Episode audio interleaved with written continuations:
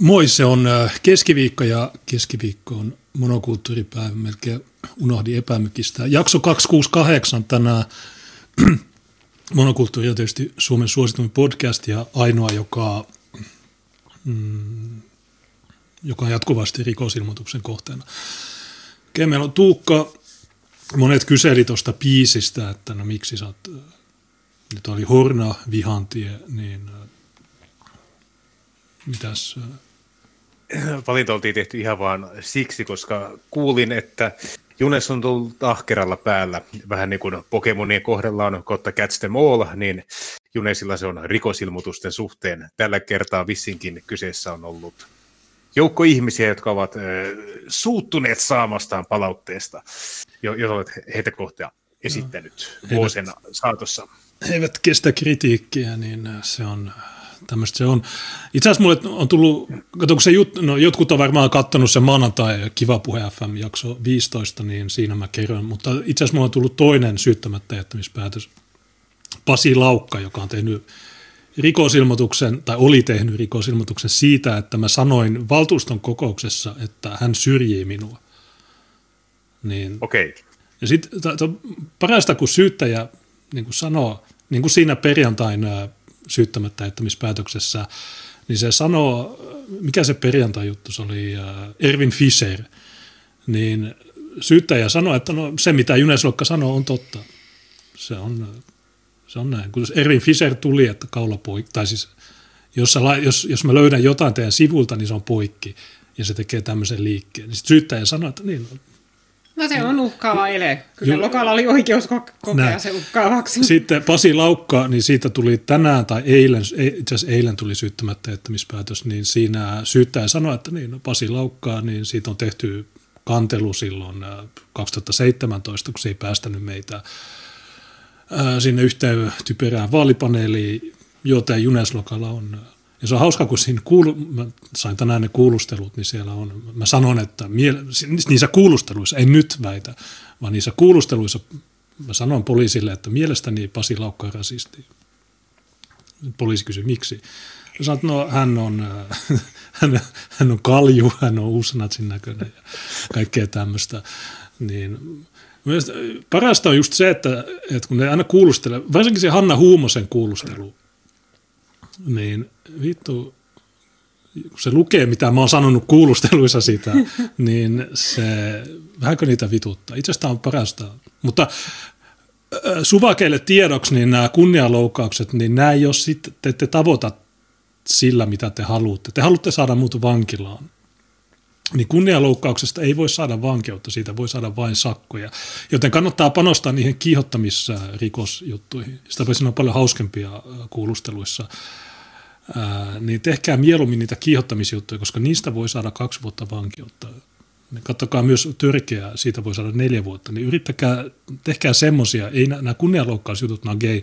Mutta jo ensi viikolla mä menen kuulusteluihin, ja itse asiassa mä sanoin tämänkin, että mä tunnistin yhdestä tuossa kuulustelukutsussani jo yksi juttu, jonka mä tunnistin, ja sitten mä löysin itse asiassa sen jutun, niin siitä on jo käyty kuulustelut, siitä on jo tehty syyttämättä jättämispäätös, siitä on jo tehty kaikki, mutta ne aloittaa se alusta, koska valtakunnan syyttäjä on sanonut, että pitää katsoa minuutti minuutilta videota, jota mulla itselläkään edes ei ole. Niin, mutta ää, joo, no en mä tiedä, tämä ei ole mikään tämän illan aihe, vaan intro, tämmöinen lämmittely päästään vauhtiin, niin mitäs tänään sulla on? Öö, monenlaisia uutisia ja tällä kertaa niin kun, tarjonta on sen verran runsasta, että meillä tulee joko erittäin pitkä lähetys tai sitten me joudutaan alkaa karsimaan meidän aiheita. Ja mikä parasta, kaikki on suomen kielellä. Siis nyt on ollut tosi aktiivinen äärimmäisen syöpäinen viikko, mitä on, tuota, jos seurataan niin kulttuuripuolen tapahtumia. Meillä on paljon tuota, artikkeleita, missä käydään läpi ongelmallista valkoisuutta. Meillä on artikkelia, missä saamelaiset ovat kokeneet rasismia. Yle on löytänyt uuden feministisen tähden, joka on polyamorinen prostitoitu. Ja tuota, me ehkä voitaisiin tarkastaa faktat, että onko minkälainen naisasialiikkeen aktiivi kyseessä. Ja sen lisäksi juutalaisseurakunnalle on nyt lätkästy 300 tonnia fyrkkaa vuodessa ja suoraan valtion budjetista kiinni, ettei tarvitse erikseen enää hakea. Ja perustelu on kuulemma kokonaisturvallisuuden ylläpitäminen, johon sisältyy muun muassa tiedotustoiminta. Ja tätä 300 000 perusteltiin muun muassa sillä, että netissä tehdään antisemitistisiä videoita ja heidän synagogansa edustalle on käyty laittamassa juutalaisvastaisia tarroja, jolloin tulee tietenkin eh, te- tekee mieli kysyä, että saako yhdestä tarrasta nykyään 300 tonnia, näin voi saada. Ja äh, sitten Kissin entinen äh, tuota, kitaristi, jos en ole ihan väärässä, että mikä oli herran soitin, on sitten todennut, että rasistit ovat torakoita ja heidät pitää löytää ja heidät pitää potkia työpaikalta pois. Eli paljon on tapahtunut. Ja sitten äh, ihan tuosta niin kuin viime metreillä Junes heivasi sitten jonkin sortin ekstremisti-raporttia meidän nähtäväksi. Ehkä sitäkin voidaan vähän lueskella. Ennen kuin mennään aiheisiin, niin voisin sanoa, että meillä tosiaan oli viikonloppuna sivut alhaalla, johtuen siitä, että meidän tuota, sinimusta liikkeen ohjelma kuulema hyökkäsi Suomen perustuslakia vastaan ja se oli tavalla tai toisella sidoksissa rasistiseen toimintaan ja ehkä jopa äärioikeistolaiseen toimintaan. Ja tämän johdosta meille annettiin vuorokausi aikaa etsiä uusi alusta, missä toimia. Ja sitä mä tässä vähän naureskellut, että sä voit Suomessa tietenkin yrittää saada puoluehankinta pystyyn, sä, sun niin kun, teoriassa sulla on mahdollisuus hankkia verkkosivut, jossa sä pystyt niin kun, tuomaan sun ohjelman näytille, mutta se verkkosivut, niin se palvelin pitää olla jossain Kirkiisiassa, koska Suomessa, Suomessa ei näytä oikein onnistuvan. Se on... Äh... Meille eletään tämmöistä ikävää aikaa, että kaikki on kaikki on saatana vaikeaa. Että samaan aikaan kuin joku varisverkosto, joku Punkin Finland, joku Hommaforum, niin ne voi olla vapaasti internetissä lietsomassa vihaa, niin sitten sulla on asiallinen puolue, niin sä et saa nettisivuja, niin on se aika, aika törkeätä ja pff, aika gay. Sitä, se, sitä, mä puhuin tuosta maanantaina myös ja mä kehotin kaikkia boikotoimaan sitä firmaa ne ei halua teidän rahoja, niin ne ei varmaan halua kenenkään niin kuin meidän kuuntelijoiden rahaa. Mm. Joten tuonetti.fi, niin laittakaa se boikottiin. Jos teillä on sivut siellä, niin ottakaa ne pois. Sanokaa, että en mä halua olla teidän kanssa. Mä otan paremman, asiallisemman firman. Tai mä perustan oman. Niin. perustan Sitten, oman DNA-rekisterin. Helsingissä on sitten todella hienoja pormestariehdokkaita, ja, jotka ovat huolissaan siitä, että Helsingin kaduilla vaeltavat natsikulkueet haittaavat integraatiota. Tämän fakta voi ehkä tarkistaa. Ja mitäs muuta sä tuota, Junes löysikään? Aivan, SETA haluaa sateenkaarikuntia kuntavaalien jälkeen, eli siis virallisesti homokuntia, AIDS-positiivisia kuntia. Ja siis paljon aiheita me, meidän pitäisi jostakin lähteä no kaivamaan no, tätä. Mä ehdotan, että otetaan tämä SETA ensin, koska okay. me ollaan Tiinan kanssa ehdokkaina näissä kuntavaaleissa, jotka todennäköisesti pidetään 18.4., ellei koronatilanne, eli persujen kallup pahene, eli nouse. Niin itse asiassa mä, mä tsekkaan tuosta. Hei, hei, Mun, mun, mun heti, heti alkuun on kysyttävä, että nyt kun kummakin ne ehdokkaat ovat lauteilla, että eh, haluatteko te omasta kunnastanne sateenkaarikunnan? En. Ei. Tähän mennessä mä oon vastannut kahteen vaalikoneeseen ja molemmissa on kysytty just tuota, että pitäisikö kunnan liputtaa Pride-viikolla Priden kunniaksi ja mä oon molempiin laittanut täysin eri mieltä että ensinnäkin kunnan ei tule ottaa poliittista kantaa ja näillä, näihin Pride-viikkoihin liittyy aina esimerkiksi lakimuutosvaatimuksia ja muita sellaisia, että ne ei ole epäpoliittista toimintaa. Ja toisekseen julkisen sektorin ja yhteiskunnan tulee kannustaa käytökseen ja elämänvalintoihin, jotka ovat yhteisölle hyväksi, eli esimerkiksi avioitumista ja perheen perustamista, eikä tällaisia elämänvalintoja. Jos mä olisin itse ehdolla, mitä en ole, niin voisin varmaan laittanut täysin eri mieltä ja kirjoittanut kommentteja vaan, että lol gay. Minusta se olisi, ollut, se olisi ollut ihan riittävä. Kaikki olisi sillä, että hyvin vittu homo, ja ne olisi niin kuin tiennyt heti, että okei, tämä asia ei. Mm. Mutta sä, sä vähän niin kuin pitemmän kautta äh, päädyit samaan lopputulokseen. Mm. No Oul, äh, Tiinan nuo perustelut aina liian pitkiä. Niin, äh, niin, mutta joo, se on totta. Äh, Oulussa viimeksi kun oli toi, äh, ne liputti Prideessä siellä kaupungintalon lipputangoissa oli, ei ollut näitä, oli, oli ne transliput suoraan. Ää, niin joku kävi ottamassa ja poltti ne. Niin mun mielestä se on... Joo, no siinä Oulu liputti. Ei liputa enää. ää, mutta niin, mä en itse en polta enkä yllytä ketään polttamaan, koska se on tosi rikollista, mutta mutta, ää, mutta jos ne liput katoaa, voihan se olla, että tuuli on vienyt, niin mä en mä tiedä, että onko ne poltettu, mutta...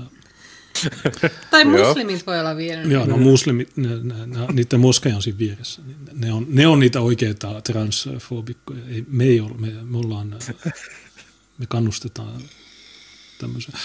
Okei, niin kansalainen on tehnyt jutun 16 eilen Setan tavoitteena kevään kuntavaaleissa on sateenkaarikunta. Ja tässä on, äh, tämä on vitun vammasta, mä jaksa lukea tätä. Äh, kuntapäättäjien tulee huomioida erityiset tarpeet ja sitten äh, kun kunta huomioi sateenkaarevat työntekijät, se voi paremmin edistää jotain. Sit... Ja miten, niinkö, miten se kuuluu on... työnantajalle niinkö, työntekijän seksielämä tai tällaista asiat, niin – Eikö, eikö se ole jo aika rikollista työ, työnantajalta edes kysellä tuollaisista asioista, niin seksuaalista suuntautumisesta tai muusta? Entä Pasi Laukka se, kuulusteluissa sanoi, että mä oon luottamushenkilö ja hän on virkamies, joten mä käytännössä on sen työnantaja. Niin okei, Pasi Laukka, lopeta se transuilu ja niin kuin, lopeta se. Sä et saa pukeutua. sä oot Oulussa, sä et käyttänyt kunnolla. Mutta siis eh, termi sateenkaareva työntekijä, siis mä voisin kuvitella, että tämä on just joku tämmöinen, mikä se oli se tuota, Gay Pride superaktiivi, tämä nyrkkiäpä. Se, Joo, mä mikä, tiedän, mitä sä tarkoitat. Se... Tapio, Tapio, Tapio Valkonen, niin. Tapio Valkonen. Ny, ny, nyrkkiäpä, äh, Fistendale. Joo, Fistendale, niin, niin onko se sitten se, että niin kun, jos joku tämmöinen niin seksuaaliasiantuntija tai neuvoja, joka niin kuin, pystyisi geidarilla katsomaan, että kuka on tarpeeksi sateenkaareva siihen hommaan. Hmm. Mä oon ainoa, joka on Oulussakin pitänyt puheenvuoroja näitä yhdenvertaisuussuunnitelmia vastaan. Mutta itse asiassa siitä tuli just se syyttämättä jättäminen, että niin es transvestiitti saa itse päättää, pukeutuuko töissä mieheksi vai naiseksi. Kukaan mukaan esimerkiksi sairaalassa ei saa päättää tuota, omaa asuaan omien mieltymystensä mukaan. Kun sä oot töissä, sä oot töissä. Sä oot silloin työnantajan ajalla. Ei siellä olla pukeutumassa oman mielen mukaan, vaan sä pukeudut työvaatteisiin, jos sun työ on sellainen, että siellä työvaatteita edellytetään. Ja jos sä pukeudut natsiuniformiin. voi hoitaa sitten omalla ajalla, ei työnantajan ajalla. Ja jos, jos sä pukeudut natsiuniformuun, niin sitten ne heti alkaa uliseen. Niin Ennen kuin, yhden, ennen kuin yhdenvertaisuutta voidaan kunnolla edistää, on sateenkaari-ihmiset tehtävä näkyviksi ja lisätä ammattilaisten sateenkaariosaamista. Mitä on sateenkaariosaaminen? Te, te olette, Junes, olet kuntapäättäjä, niin mikä sellainen tämä sateenkaariosaaminen on? Mitä siihen sisältyy? Kuinka monta videota pitää katsoa Fissendaleä, että tuota, No me tehtiin muuten yksi. No, minusta se riittää varsin hyvin niin sateenkaariosaamiseksi se lol gay että, että minusta niin se on ihan riittävä reaktio kaikkeen tähän. Mutta no, no, meillä oli yksi sateenkaariskriimi. Me ajeltiin no, Pohjois-Norjassa ja sitten siinä oli yhdessä kohdassa oli, oli sateenkaari. Se oli aika, aika hieno. Mutta niin, ne on pilannut tämän sateenkaaren tällä niiden paskalla. Tästähän niin on... se on, niin, että sateenkaari oli silloin, kun mä olin lapsi, kiva symboli ja nykyään sitten niin se ärsyttää, kun näkee sen, että, koska se yhdistetään noihin heti.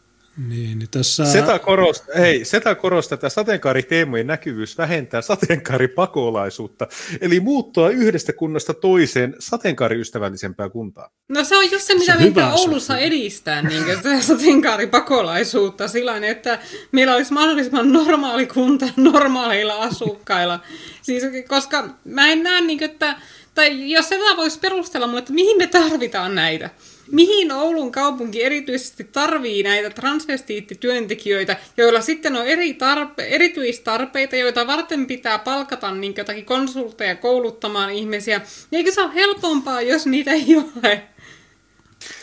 Niin, ja siis meillä on Suomessa muutenkin sellainen kehitys, että näissä maakuntakeskuksissa, niin siellä syntyy aina jonkin verran näitä lol porukkaa Ja tuota, sitten ne huomaa, että ne on aina se yksi sadasosa ehkä, aprox, yksi, jo, niin kuin yksi sadasta kuuluu tähän lol porukkaan Hmm. Mutta sitten kun ne yksi sadasta joka kunnasta siirtyy Helsingin kallioon, niin ne pääsee muodostamaan se enemmistön sinne. Hmm. Joten mä näkisin, että tämä niin kuin sateenkaaripakolaisuus, eli se, että jostakin Jyväskylästä tai Ivalosta tai Ylitorniolta lähtee nämä tyypit ja ne he, heivataan sinne Helsingin karanteenialueelle, niin se palvelee kumpaakin porukkaa. Niin, Molemmat saavat olla omiensa joukossa silloin. Ja myös se, että suurin osa Suomesta on sellaista aluetta, että sä et joudu törmäämään näihin tyyppeihin. Hmm. Mun mielestä on tosi väärin, että kuntavaalien alla sitten niin kuin jokaista kunnasta yritetään saada Helsinkiin. Ja mä tietenkin vastustan tämmöistä kehitystä, ja se on myös eh, Sinimusta liike on ainoa puolueprojekti, joka vastustaa Suomen muuttamista Helsingiksi. Hmm. Joo, no me ollaan asyl, kun äänestää meitä, hmm.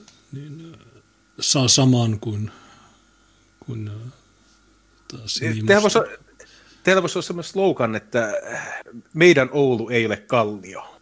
Se, hmm en tiedä. Tätä voisi markkinoida tämmöistä Helsinki-vihaa, mutta siis tämä on hauska termi, sateenkaaripakolaisuus. Eli tämähän syntyy vain siitä, että siinä ympäristössä on liian paljon normaaleja ihmisiä. Ja silloin, kun sulla on ympärillä pelkästään näitä niin kuin OnlyFans, ötökkämies, sateenkaari, trans, mit, mitä onkaan, kaikki mikä ei ole normaalia, niin silloin sä koet olevas osa enemmistöä. Joo, viimeksi, meillä, ei, niin, viimeksi meillä oli turvapaikanhakijat muualle, niin ehkä sinne voi lisätä, että myös myös nämä sateenkaarihommat vittu. Ähm, joo. joo, ja niitähän on aina niitä ehdokkaita, jotka moraalisäteilee tuolla LGBT-asialla, mutta mä oon yhden asian, millä ne, mitä ne ei ikinä sano. Että vaikka ne kuinka niinkö sanoo, että ei saa syrjää, ja ne, sano, ja ne saattaa jopa puhua niinkö, transsukupuolista syrjimisestä parisuhdemarkkinoilla, niin milloin olette jo nähneet jonkun julkiksen tai poliitikon sanovan, että jo minä olen itse seurustellut transnaisen kanssa, minä olen itse seurustellut transmiehen kanssa, minä olen harrastanut seksiä transnaisen kanssa. Ne ei koskaan sellaista, ne ei sotke itseään siihen. Se on vaan sillä periaatteen tasolla, että ne ei halua niin, niin tahdata itseään sillä asialla, ja että ne ei ole valmiita laittaa itseään sinne peliin, mutta ne sillä niin yleisellä tasolla sanoo sen. On, että on erittäin hyvä pointti. Mä just juttelin kaverin kanssa juuri tänään tästä aiheesta, että kun sä katsot näitä korkean statuksen nuoria naisia, katsot vaikka Iiris Suomelaa, Sanna Marinia, Mari Ohisaloa ja näitä, me voidaan tietenkin vähätellä heitä niin paljon kuin me haluamme, mutta meidän pitää kuitenkin tunnustaa, että he ovat nuoria, ihan ok-näköisiä naisia korkeissa yhteiskunnallisissa tehtävissä.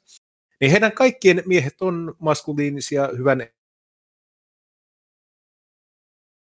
elämänhallinnan ihan ne on, on kaikin puolin okei, ja aika monella tämmöisellä korkeamman tason feministinaisella, niin kas kummaa homma menee tähän. Mutta sitten ne Pätkii vähän sulla. Joo, pikku siivuitta. Okei. Okay. Sano uudestaan. Kuuletteko te nyt mua? Joo. Joo. Niin sano uudestaan Juu, se loppuosa. Että, niin, että nämä, jotka pärjää itse hirveän hyvin, niin he kuitenkin aika konservatiivisesti tekevät niin kuin omassa henkilökohtaisessa elämässään valintoja. Minkälaisen kumppanin kanssa ne on ja minkälainen oma kotitalo ja montako lasta ja mm, tuota, montako henkilöautoa ja niin edelleen. Sitten ne ylistää hirveän paljon näitä, joilla kaikki asiat päin helvettiä ja henkilökohtainen elämä on täysin kauttista ja epävakaata. Ja mä en ymmärrä sitä, että mitä, miksi nämä ihmiset niin kuin nostaa palvonnan kohteeksi tämmöisiä täydellisiä niin kuin luusereita, surkimuksia, joilla on moniongelmaisia ihmisiä. Onko se niin kuin moraalisäteilyn merkki, että kun sä oot itse siellä huipulla, sä ylistät itse jotain tämmöistä supermega transhelikopteria, niin ne ei hyökkää sun kimppuun. Onko se niin suojelurahan maksamista? Jotakin sellaista se on, mutta niinhän se on, että niinkö, joka ikisen tällaisen niin korkeastatuksen julkisfeministin käsipuolessa on aina sellainen niin perinteisellä maskuliinisella tavalla komea mm. mies, että ei, ei ne ole ikinä niin mitään sukupuolifluideja soijapoikia, jotka jo, jo, tällaista julkisfeministin käsipuoleen pääsee. Kun ajattelee vaikka jotakin Maria Ohisalo, vihreä sisäministeri. Ja sen mieshän on jossakin, mikä se on, öljyyhtiössä töissä.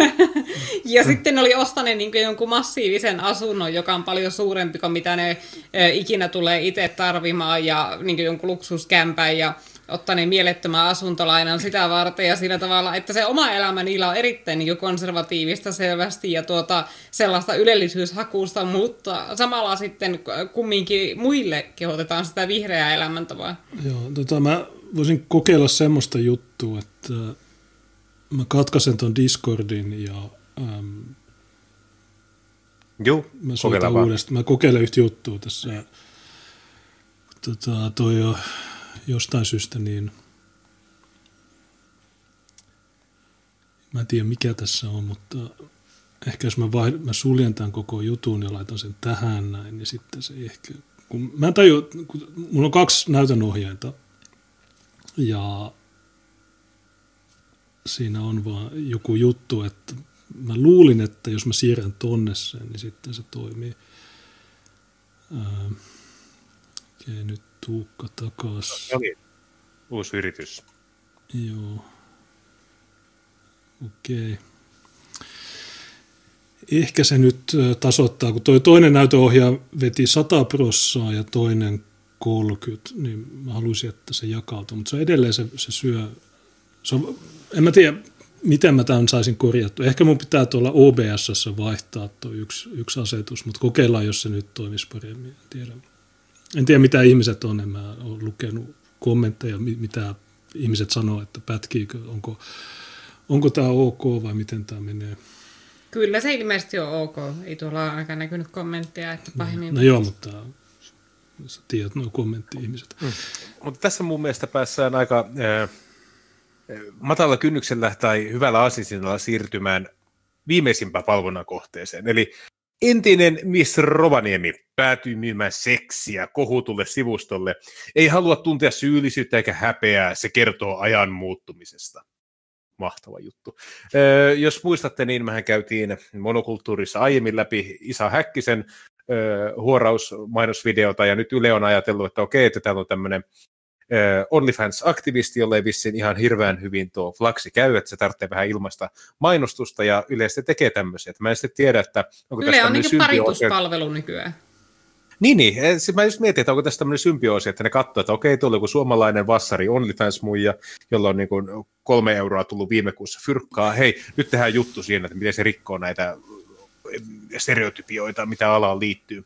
Ja sitten ne ihmiset, joita ne nostaa tähän palvonnan kohteeksi, ne on aina semmoiset, että moi, mulla tuota, elämä on vähän ollut risanen ja sitten mä käytän lääkkeitä ja sitten mä parannun tai toivun tästä ja tästä vaivasta ja tuota, niin edelleen. Eli sä saat aina semmoisen henkilön, jolla ei kaikki asiat ihan ok. Mm. Jo, jolla tuota, ehkä ihmissuhteessa tai elämänhallinnassa yleisesti on pieniä probleemeja. Ja sitten tämä on aina semmoinen henkilö, joka murtaa kauheasti kuulemma tapuja ja stereotypioita. Eli jos meillä on alun perin ollut semmoinen olo, että ainoastaan huono elämänhallinnan ja moniongelmaiset ihmiset ryhtyvät myymään itseään, niin sitten meille tuodaan moniongelmaisia ihmisiä, joilla on huono elämänhallinta, jotka myyvät itseään, ja eh, he tuodaan niin kuin tähän näyttämölle meidän tutkittavaksi. Mä en tiedä, miten tämä murtaa stereotypioita. Tiedätkö Tiina? Öö, en mä oikein tiedä, siis, mutta mulla ainakin jos jutussa järkytti eniten se kuva niin sitä, se muijan asunnosta, se oli 35-vuotias nainen, jolla ei ollut verhoja ikkunassa ja jonka kämppä näytti niin jonkun 18-vuotiaan pojan ens, ensiasunnolta. Niin se oli minusta jotenkin järkyttävää, niin kuin, mutta se oli myöskin omalla laillaan paljon puhuvaa, koska nämä on sellaisia ihmisiä, että tästähän on puhuttu aiemminkin, että nämä on ikuisia teinejä, että ne on sellaisessa ongelmaisessa tilanteessa siksi, että ne ei osaa kasvaa aikuiseksi, ne ei osaa niin elää niin aikuiset ihmiset. Niin siinähän esimerkiksi se yksi Ylen sinkkukolumnisti kertoi sitä, että se oli minun ikäinen nainen kanssa niin kolmi vitone. Ja se oli innossa sitä, miten se oli ostanut ensimmäistä kertaa elämässään ruokapöydän.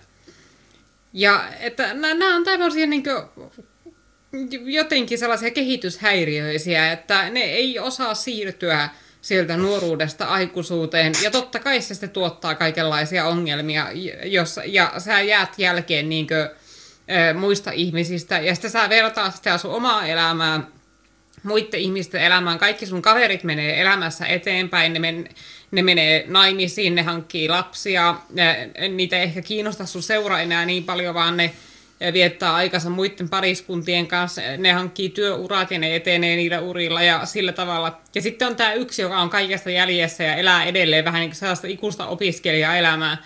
Niin varmasti siitä tulee henkisiä ongelmia. Siis totta kai siitä tulee, jos sä elät vaan sellaista niin merkityksetöntä ajelehtimistä sun elämässä sen sijaan, että sä niin käyttäisit sen sun elämän johonkin, mikä antaa sulle niin jotakin merkityksen tunnetta.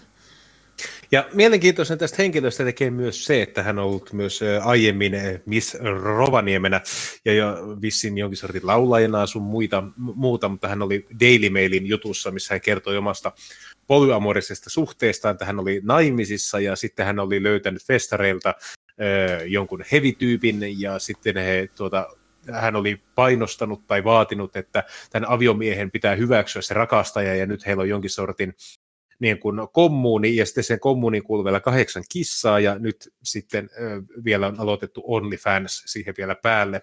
Mä en enää tiedä, onko ne ukot enää tässä kuviossa mukana, mutta kaiken kaikkiaan sen verran herkullinen asetelma, että en ainakaan itse kokisi oloani hirveän luonnolliseksi tuommoisessa asetelmassa. Tämä on vähän niin tämmöinen haaremi. Mm. mennään itse mutta mennään itse juttuun. Seinällä roikkuu pieni kyltti, siinä on sana slat. Lutka Huora, muun muassa niin sanakirjaisen suomentaa. Saara-Maria Karström Rantala, 35, on kuullut huorittelua koko ikänsä. Sanoilla on haluttu niin. Odota vähän, kun tässä, mä en tiedä mitä mä, miten mä saatan jutun toimimaan, mä vituttaa tää. Mm. Kokeillaan Telegramin kautta videopuhelu, jos se toimisi paremmin kuin tuo. Mikä tässä nyt on ongelma? No siis kun ei tuo ilmeisesti pyöri tuolla. Aha se, no siis ilmeisesti ainoastaan ääni kuuluu, niin siinä mielessä mulle käy sekin, mutta kokeilla, suljetaan tuo Discord ja, ja kokeillaan, jos, jos tuon Telegramin kautta saisi paremmin videopuhelu. No voidaan kokeilla. Katso se vain yhteys. Jep. Okei, okay, Discord vittu. Tässä on semmoinen juttu, että, että mä en tiedä, miten tämä juttu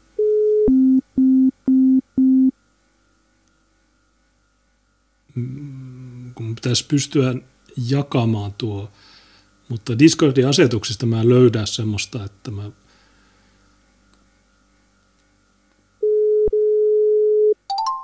Okei. Okay. No niin. Saatko sä kameran päälle? Saan pitää vain asetuksista nämä. Joo, sulla on ilmeisesti web-kameran toi. se näemmä yhdistää sen tuota väärää. Onko tässä lähetys päällä nyt? On, on, on. Niin, Eikö siellä jossain pitäisi olla asetukset? Että se ottaa oikean... Että voi valita, minkä kamera se ottaa.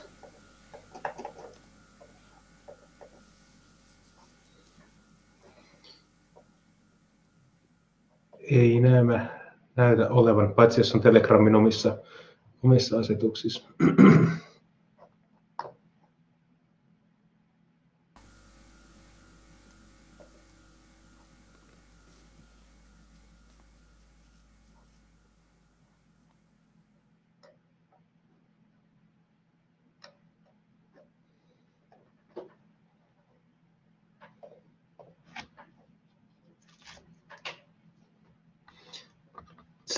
Näyttää menevän ainoastaan tuota oletus tuota,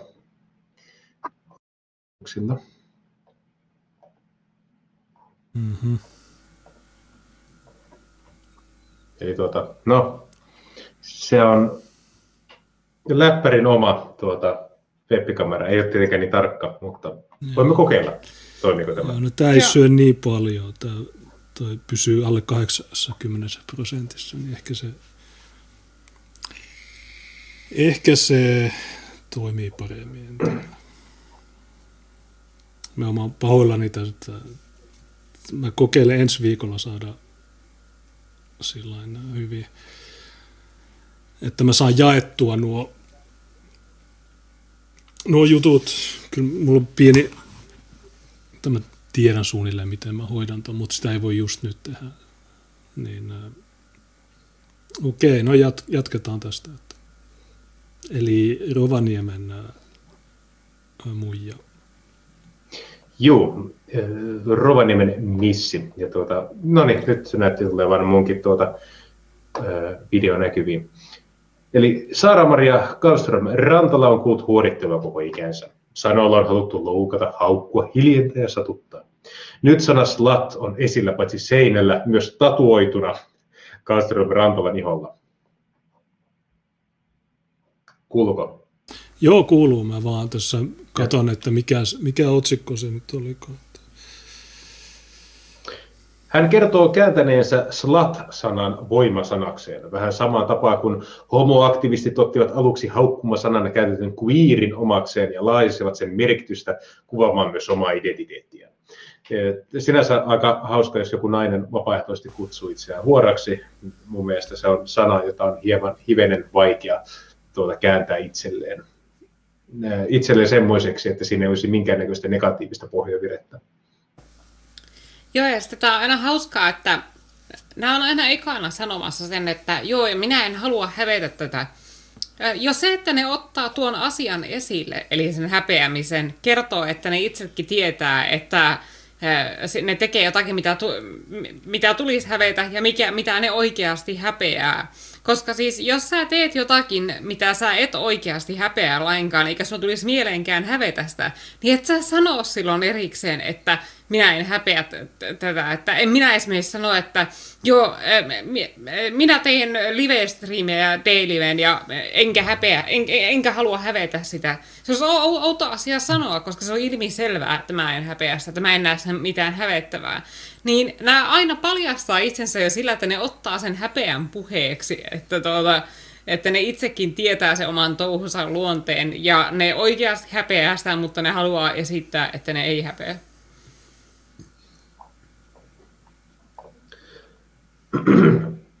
Sana muistuttaa äh, Rantala, Rantalaa ihmisten tietämättömyydestä. Jos joku yrittää halverata häntä sillä, se lähinnä naurattaa. Seksuaalisuuteen iskeminen on helppo keino loukata toista, varsinkin jos se on kuin Kalsarven Rantala ja ilmentää sitä julkisesti ja tienaa sillä elantonsa. Siinä maailmassa Saara Maria Kärström Rantala tunnetaan paremmin nimimerkillä The Other Side of Sarra – Tämä kyseinen nainen oli myös Lapiradion haastattelussa, missä häntä kiitettiin siitä, kuinka tajuttoman rohkeasti hän uskaltaa taistella jotain nykymaailman odotuksia vastaan. Ja mä vaan mietin, että jos Yleen niin kun joka ikinen viikko tulee jotain niin huorapuffausta, niin ei se ihan hirveä kapinallista enää tässä vaiheessa ole. Niin. Rantala istuu sohvalla helmikuissa auringonpaisteessa. Ketjut helisevät hänen kaulallaan, kun hän kertoo työstään. Seksityö on jännä sana. Ihmiset ajattelevat helposti fyysistä kontaktia, hän aloittaa. Mutta seksiä minä myyn. Se on vain kuvan muodossa. Sanon sen ylpeydellä. Yes, nyt on ylpeä muija. Ja oliko se, että seksiä ei saa ostaa, mutta sitä saa myydä? Vai kummin se meni? Paritus on kielletty paitsi jos on OnlyFans. Joo, mutta ilmeisesti ne saa, nämä muijat saa myydä sitä, mutta sitä ei saa ostaa tai jotain. Suomessa on tämä. Niin ilmeisesti se juttu menee väärin. Pitäisi olla niin, että saa ostaa, mutta ei saa myydä. Tai, ähm, toisaalta vaikka, vaikka, vaikka molemmat olisi kiellettyä, niin kyllä nämä tekisivät näitä typeriä juttuja. Silti. Castrom Rantala tuotti aluksi sisältöä OnlyFansiin omaksi ilokseen lopulta kirjoitin Ihan varmasti jo omaksi ilokseen. Joo, mä uskon kanssa. Yksi perheen kahdeksasta kissasta, kolmivuotias Riimu puskee itsensä Kaastrokrantalla syliin. Kissa on sellainen linssilude, että välillä se häiritsee emäntänsä työntekoakin. Kaastrom Rantala esiintyy työkseen kameralle. Hän tuottaa omien sanojensa mukaan erottista sisältöä suureen suosioon nousseelle kansainväliselle OnlyFans-sivustolle. Kuka tahansa voi luoda sinne haluamansa sisältöä. Seuraajat ostavat sitä kuukausimaksuilla ja tipeillä. Palvelussa on kuvia ja videoita laidasta laitaan, mutta käytännössä isossa osassa on seksuaalissävytteinen materiaali. Sivusto on kasvanut räjähdysmäisesti korona-aikana ja ehtinyt iltasanomien mukaan aiheuttaa kohuakin. Kasvun Rantala luonnehtii sisältönsä olevan sivuston rohkeimmasta päästä. Hän kuvaa palveluun enimmäkseen videoita ja saattaa nähdä paljon vaivaa niiden eteen. Toisinaan hän kuuntelee kilaajiaan ja toteuttaa heidän toiveitaan. Sen hän tekee omilla ehdoillaan. Toki minulla on rajoja ja asioita, joita en halua tehdä. Myös OnlyFansissa itsessään on sääntöjä. Sinne ei saa tehdä esimerkiksi liian rajua seksiä. Toimi niiden puitteissa. Okei, no huh, ei, ei mene kuitenkaan ihan, ihan liiallisuuksia. Hmm. Joo, OnlyFansissa on äh, jotain yhteisönormeja. Esimerkiksi antisemitismi on, sä et voi tehdä niitä videoita sinne. Siksi mä en ole perustanut Aikaisemmin seksityöstä omalla nimellä ja omilla kasvoilla puhuminen olisi saattanut arveluttaa, mutta ei enää. Castrom Rantala kokee, että keskusteluilmapiiri aiheen ympärillä on muuttunut aiempaa avoimemmaksi ja sallivammaksi. No se on ihan totta, koska Yle koko ajan yrittää tehdä tästä normaalia. Niin, ja Hesari. Mutta tässä kun ne sanoo, että keskusteluilmapiiri sitä ja tätä, niin tarkoittaako se, että, että niin kuin mikä Yleen suhtautuminen tähän asiaan on? Vai Joo, on, kyllä. Että se ei tarkoita niin normaaleja ihmisiä. Se tarkoittaa, että jo nyt niiden kupla on, on luotu tämä ä, uusi aihe, joka on hyväksytty ja tätä se tarkoittaa, mutta kukaan ei oikeasti pidä tätä minä keskustelun aiheena. Mm. Tai, että okei, jos joku myy itseään, niin okei, no siinähän myy, mutta en mä näe, että miksi sen pitäisi olla joku puheenaihe tai joku, joku hehkuttamisen aihe päinvastoin. Muutos on tapahtunut hänen mielestään vuoden sisällä. Se, että kertoo tekevänsä seksityötä, ei leimaa enää samalla tavalla kuin ehkä ennen. En voi sanoa, että ajatusmaailma on muuttunut kokonaan, mutta kyllä se voimakkaasti on muuttunut ja se on mahtavaa. Työstään saa puhua julkisesti, siitä saa tykätä eikä siinä ole hävettävää. Murroksen kynnykselle. Kastorum Rantala ei ole yksin havaintonsa kanssa. Puhe seksityöstä on toden totta muuttunut yhteiskunnassa yhä avoimemmaksi ja vähemmän leimaavaksi, vahvistaa pohjoismaista seksityöstä joulukuussa väitellyt sosiologian tutkija Niina Vuolajärvi. Siitä on hänen mukaansa kiittäminen seksityötä tekeviä itseään. Yleensä ongelma on ollut, että kaikki muut puhuvat aiheesta paitsi he. Se, että ihmiset uskaltavat tulla esiin omilla kasvoillaan, kertoo stigman pienentymisestä. Se myös normalisoi aihetta, että seksityöntekijät ovat tavallisia ihmisiä niin kuin kaikki muutkin. Tällainen poistaa stigmaa entisestään ja mahdollistaa yhä useampien ihmisten esiin pääsemisen. Puhuin tästä kaverin kanssa joka vi, äh, niin kuin viittasi Roosiin, jos tiedätte tämän kyseisen henkilön. Mm-hmm. Return of King, Juu, kyllä. Return of Kingsin entinen päätoimittaja. Ja hän oli joskus äh, OnlyFansin alkuaikoina äh, niin kuin todennut näin, että vielä tulevaisuudessa tullaan kokemaan semmoinen vaihe, että miesten on hankala löytää semmoista nuorta naista, joka ei olisi tavalla tai toisella myynyt itseään jossain muodossa jossain digitaalisessa ympäristössä. Ja jotenkin eh, ehkä voisi ajatella, että tämä on aika epätodennäköistä, koska kuitenkin moni nainen miettii, että siinä on jotain arveluttavaa, että sä myyt pillukuvia vielä eurolla netissä, mutta nyt kun alkaa miettimään, niin ei se täysin mahdotonta ole. Jenkeissä tuo OnlyFans on tietenkin vielä paljon yleisempää, mitä se on Suomessa, mutta tuota, onhan se siinä mielessä karmeaa, että jos tulevaisuudessa kuitenkin ihmisillä on paljon samanlaisia tarpeita, mitä nyt haluttaisiin löytää kiva vaimo tai kiva mies ja perustaa perhe ja niin edelleen. Niin kuinka moni haluaa tehdä sen perheen perustamisen henkilön kanssa, joka on viidellä eurolla myynyt pillukuviaan verkossa aiemmin? Niin. Ja kun nämä naisetkin, jotka tähän ryhtyy, niin ne yleensä on tosi nuoria e- ja ne, niillä ei ole realistista käsitystä siitä, että miten niiden oma elämäntilanne saattaa muuttua ja miten se saattaa kostautua sitten se eh, huoraaminen myöhemmällä iällä. Että sitten saattaa mm. olla, että 10-15 vuotta myöhemmin niin eh, niillä, ne onkin löytäneet jonkun mukavan miehen, jonka kanssa ne haluaisi naimisiin, ne haluaisi perustaa perheen, mutta sitten tämä tausta pilaa niiltä kaikki mahdollisuudet semmoiseen. Niin nämä se on tässä just surullista, että kun ne monesti ne naiset, jotka ryhtyy tähän, ne on tosi nuoria ja niillä ei selvästikään ole ollenkaan niin semmoinen realistinen käsitys kaikista niistä haitoista, mitä siitä voi koitua niille. Että kun sitä ei voi mitenkään tietää etukäteen, miten se saattaa tulevaisuudessa kostautua tuollainen. Niin ja miettikääpä mikä huuto ja vinkuminen lähtee siinä vaiheessa, kun nämä tytöt, jotka on kymmenen vuotta myynyt, myynyt tuota pillua verkossa, niin sitten he tulevatkin niin kuin jätetyiksi tai he saavat pakin sen perusteella. Että joku kiva tyyppi sanoo, että hei, sä oot huorannut, niin en mä halua sun kanssa perustaa perhettä. Niin. niin mieti, kuinka myrkyllinen kähinä syntyy naisten ryhmissä, kun ne pohtivat, että kuinka ää, niin kuin, ep, tämmöisiä niin epävarmoja omasta maskuliinisuudestaan nämä miehet ovat ja kuinka inseleitä he ovat ja kuinka onnekas tämä nainen oli, että hän ei joutunut tuommoisen hirviön kanssa yhteen. Mutta syvällä sisimmässä jokainen tietää sen, että tämä ei paranna mun asemaa pariutumismarkkinoilla, että mä oon myynyt itseäni Big Macistä. Joo, koska, ja... koska jos olet myynyt sitä omaa niin kuin palja, paljainta itseäsi erottisessa mielessä, niin ei kukaan tule viemään sua hienoihin salonkeihin, jos sun hinta on muutama kymmenen euroa. Niin. Sua, sua kohdellaan muutaman kymmenen euron naisena sen jälkeen. Ja tässähän nähtiin jo esimerkki silloin, muistaakseni kun oli se ää, nainen, joka oli aikaisemmin kertonut omassa blogissaan, että se ei tiedä, kuka sen lapsen isä on. Ää, ja sitten se oli saanut sen takia tinder että kun tämä mies oli kysynyt, että hei, onko tuo nainen? Ja se nainen oli sanonut, että joo olen, niin oli tullut saman tien pakit. Sitten se uhriutui ja ulisi siitä tuota, se oli mediassa, että se oli saanut pakit sen tuota, lorttoilunsa takia.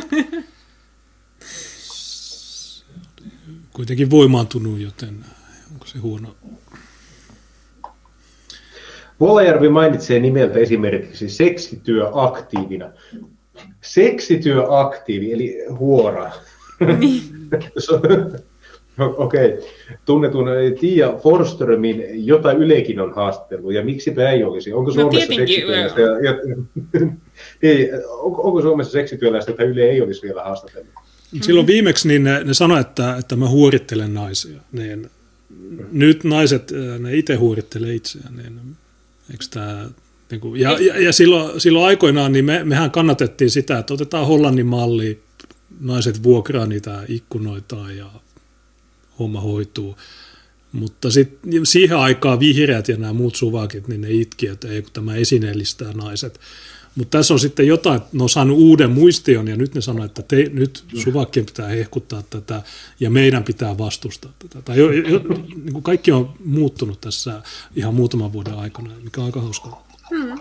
Tai olisi kiva tietää, miksi näin mikä tässä on taustalla, että nämä, nämä nyt niin kuin ylistää tätä juttua. Että ne, ne, ne no, tuo meille kaikki koska, mahdolliset... Koska tämä estää perheiden muodostumisen ja tämä estää jälkeläisten syntymisen ja tämä mahdollistaa sen, että jatkossakin länsimaissa on pysyvä tarve ulkopuolelta tulevalle siirtotyövoimalle. Ihan sen takia, hmm. sanoisin. Ja tuota, ehkä sun pitää Junnis jatkossa sanoa, että seksityöaktiivi sen huoran sijasta. No voimme yleinen, sanoa, se, mutta... Niin, mutta niin jos sanot, että, että... se, niin, että yleinen seksityöaktiivi soitti ja sitten ne kysyi, että kuka niistä. siinä, siinäkin on niin ajat muuttuneet kuitenkin vuosien aikana. Joo. Nyt ne pitää sitä ylpeilyn aiheena. Niin ei tämä voi enää olla kunnianloukkasta. On niin kuin Mäkin hei, mä I'm with her. Mm. Um, Sähän vaan tuet niiden voimaantumista. Viimeksi tammikuussa laajaa huomiota herätti Ylen perjantai artikkeli nuoresta naisesta, joka vaihtoi tarjoilijatyöt seksipalveluiden myymiseen. Tutkija Niina Vuolajärvi toteaa seksityön olla laaja käsite. Sen alle mahtuvaa kaikenlaisia seksuaalisen työn muotoja, verkossa tapahtuvaa kameratyöskentelyä, strippaamista tai täyden palvelun seksityötä. No ihan nämä niin kauniit, pehmeät kiertoilmaisut. Täyden palvelun seksityö, toi ei kuulosta niin yhtään kovinkaan houkuttelevalta. Kam- Täyden palvelun. Mielestäni paras on tuo kameratyöskentely. Hmm. kameratyö, no kun, sä, no kun säkin teet kameratyöskentelyä. Mä, mäkin, mun pitää laittaa titteliksi kamera, kameratyöskentelijä. Sitten jos äh, haluat oikein loukata, solvata jotain naista, niin nyt se on täyden palvelun seksityöaktiivi.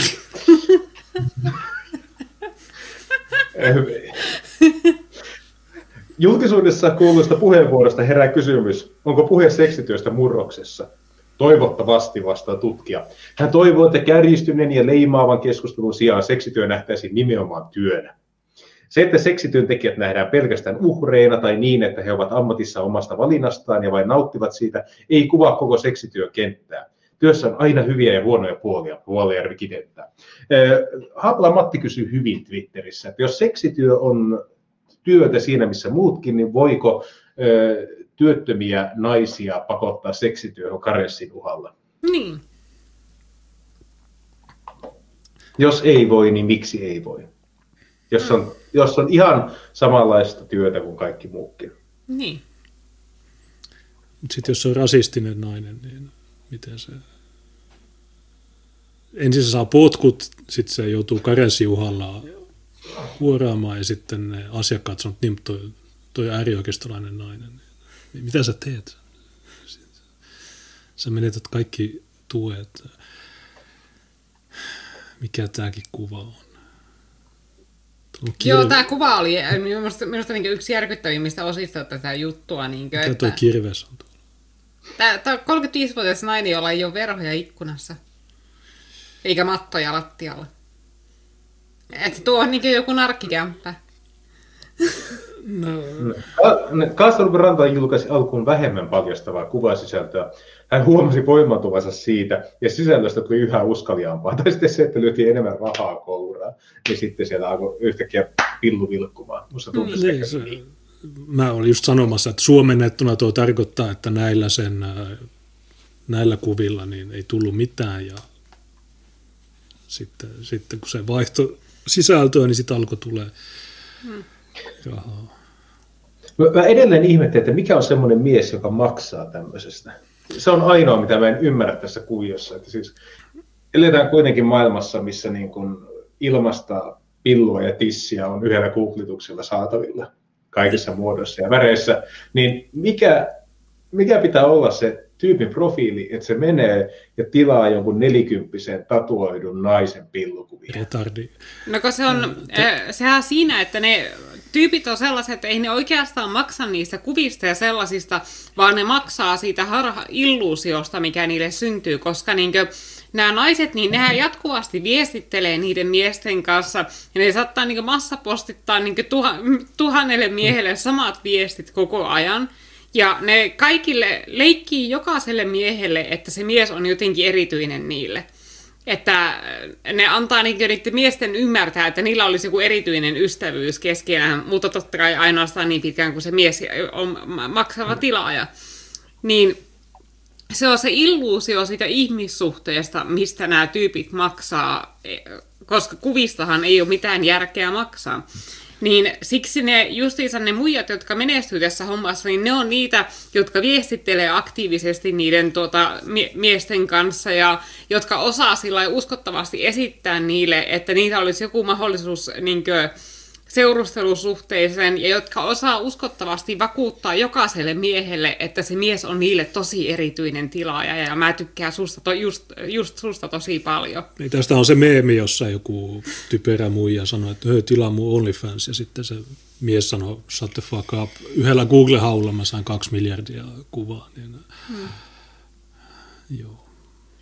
Tasapainossa suhtautumista kaipaa myös Saara-Maria. Hänelle itselleen seksuaalinen, seksuaalisen sisällön tekeminen ja myyminen ovat työtä siinä, missä mikä tahansa muukin, ja siksi hän haluaa pystyä puhumaan siitä avoimesti.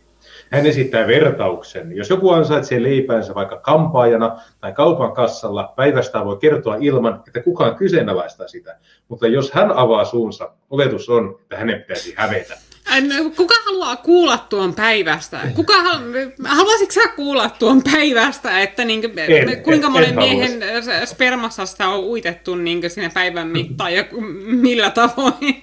en mä alkaa haluaisi kuulla. No hei, täällä, täällä on... Kampaajan päivä, ok, mutta ne, en mä tuon siis, päivän halua kuulla. Miksi nämä kampaajat?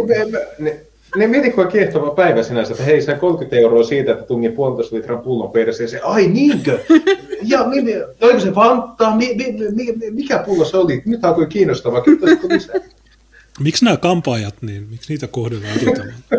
Miksi näitä kunniallisia ihmisiä, jotka tekee oikeaa työtä, niin kun taas sinä, niin kuin Isa Häkkinen, niin hei, tota, ei siinä mitään, jos ei osaa tehdä muuta ja haluaa e- ansaita helposti rahaa, niin okei, no en mä sinänsä vastusta tota Mutta eihän asiaa. toi edes ole helppoa rahaa. Siis niin joku 99 prosenttia muijista tuossa palvelussa ei tienaa edes sen vertaa, että ne sais laskussa maksettua sillä. Niin on, joo. No nythän, nythän oli vasta asiaan liittyen, niin naisten huoneellahan oli mielenkiintoinen avaus, joka päätyi ylilaudallekin, jossa eräs kihloissa oleva nainen sanoi, että miten saisi OnlyFansiin vähän tuota, supporttia, koska hän nyt on siellä ja tuota, hän ei saa rahaa yhtään. Että mihin hänen pitäisi, mihin hänen pitäisi itseänsä huorata, että hän saisi vähän enemmän sitä fyrkkaa. Mä vaan mietin, että se oli kihlossa jonkun ulkomaalaisen miehen kanssa, niin mietin vaan, että voi mies parkaa, mitä kaikkea se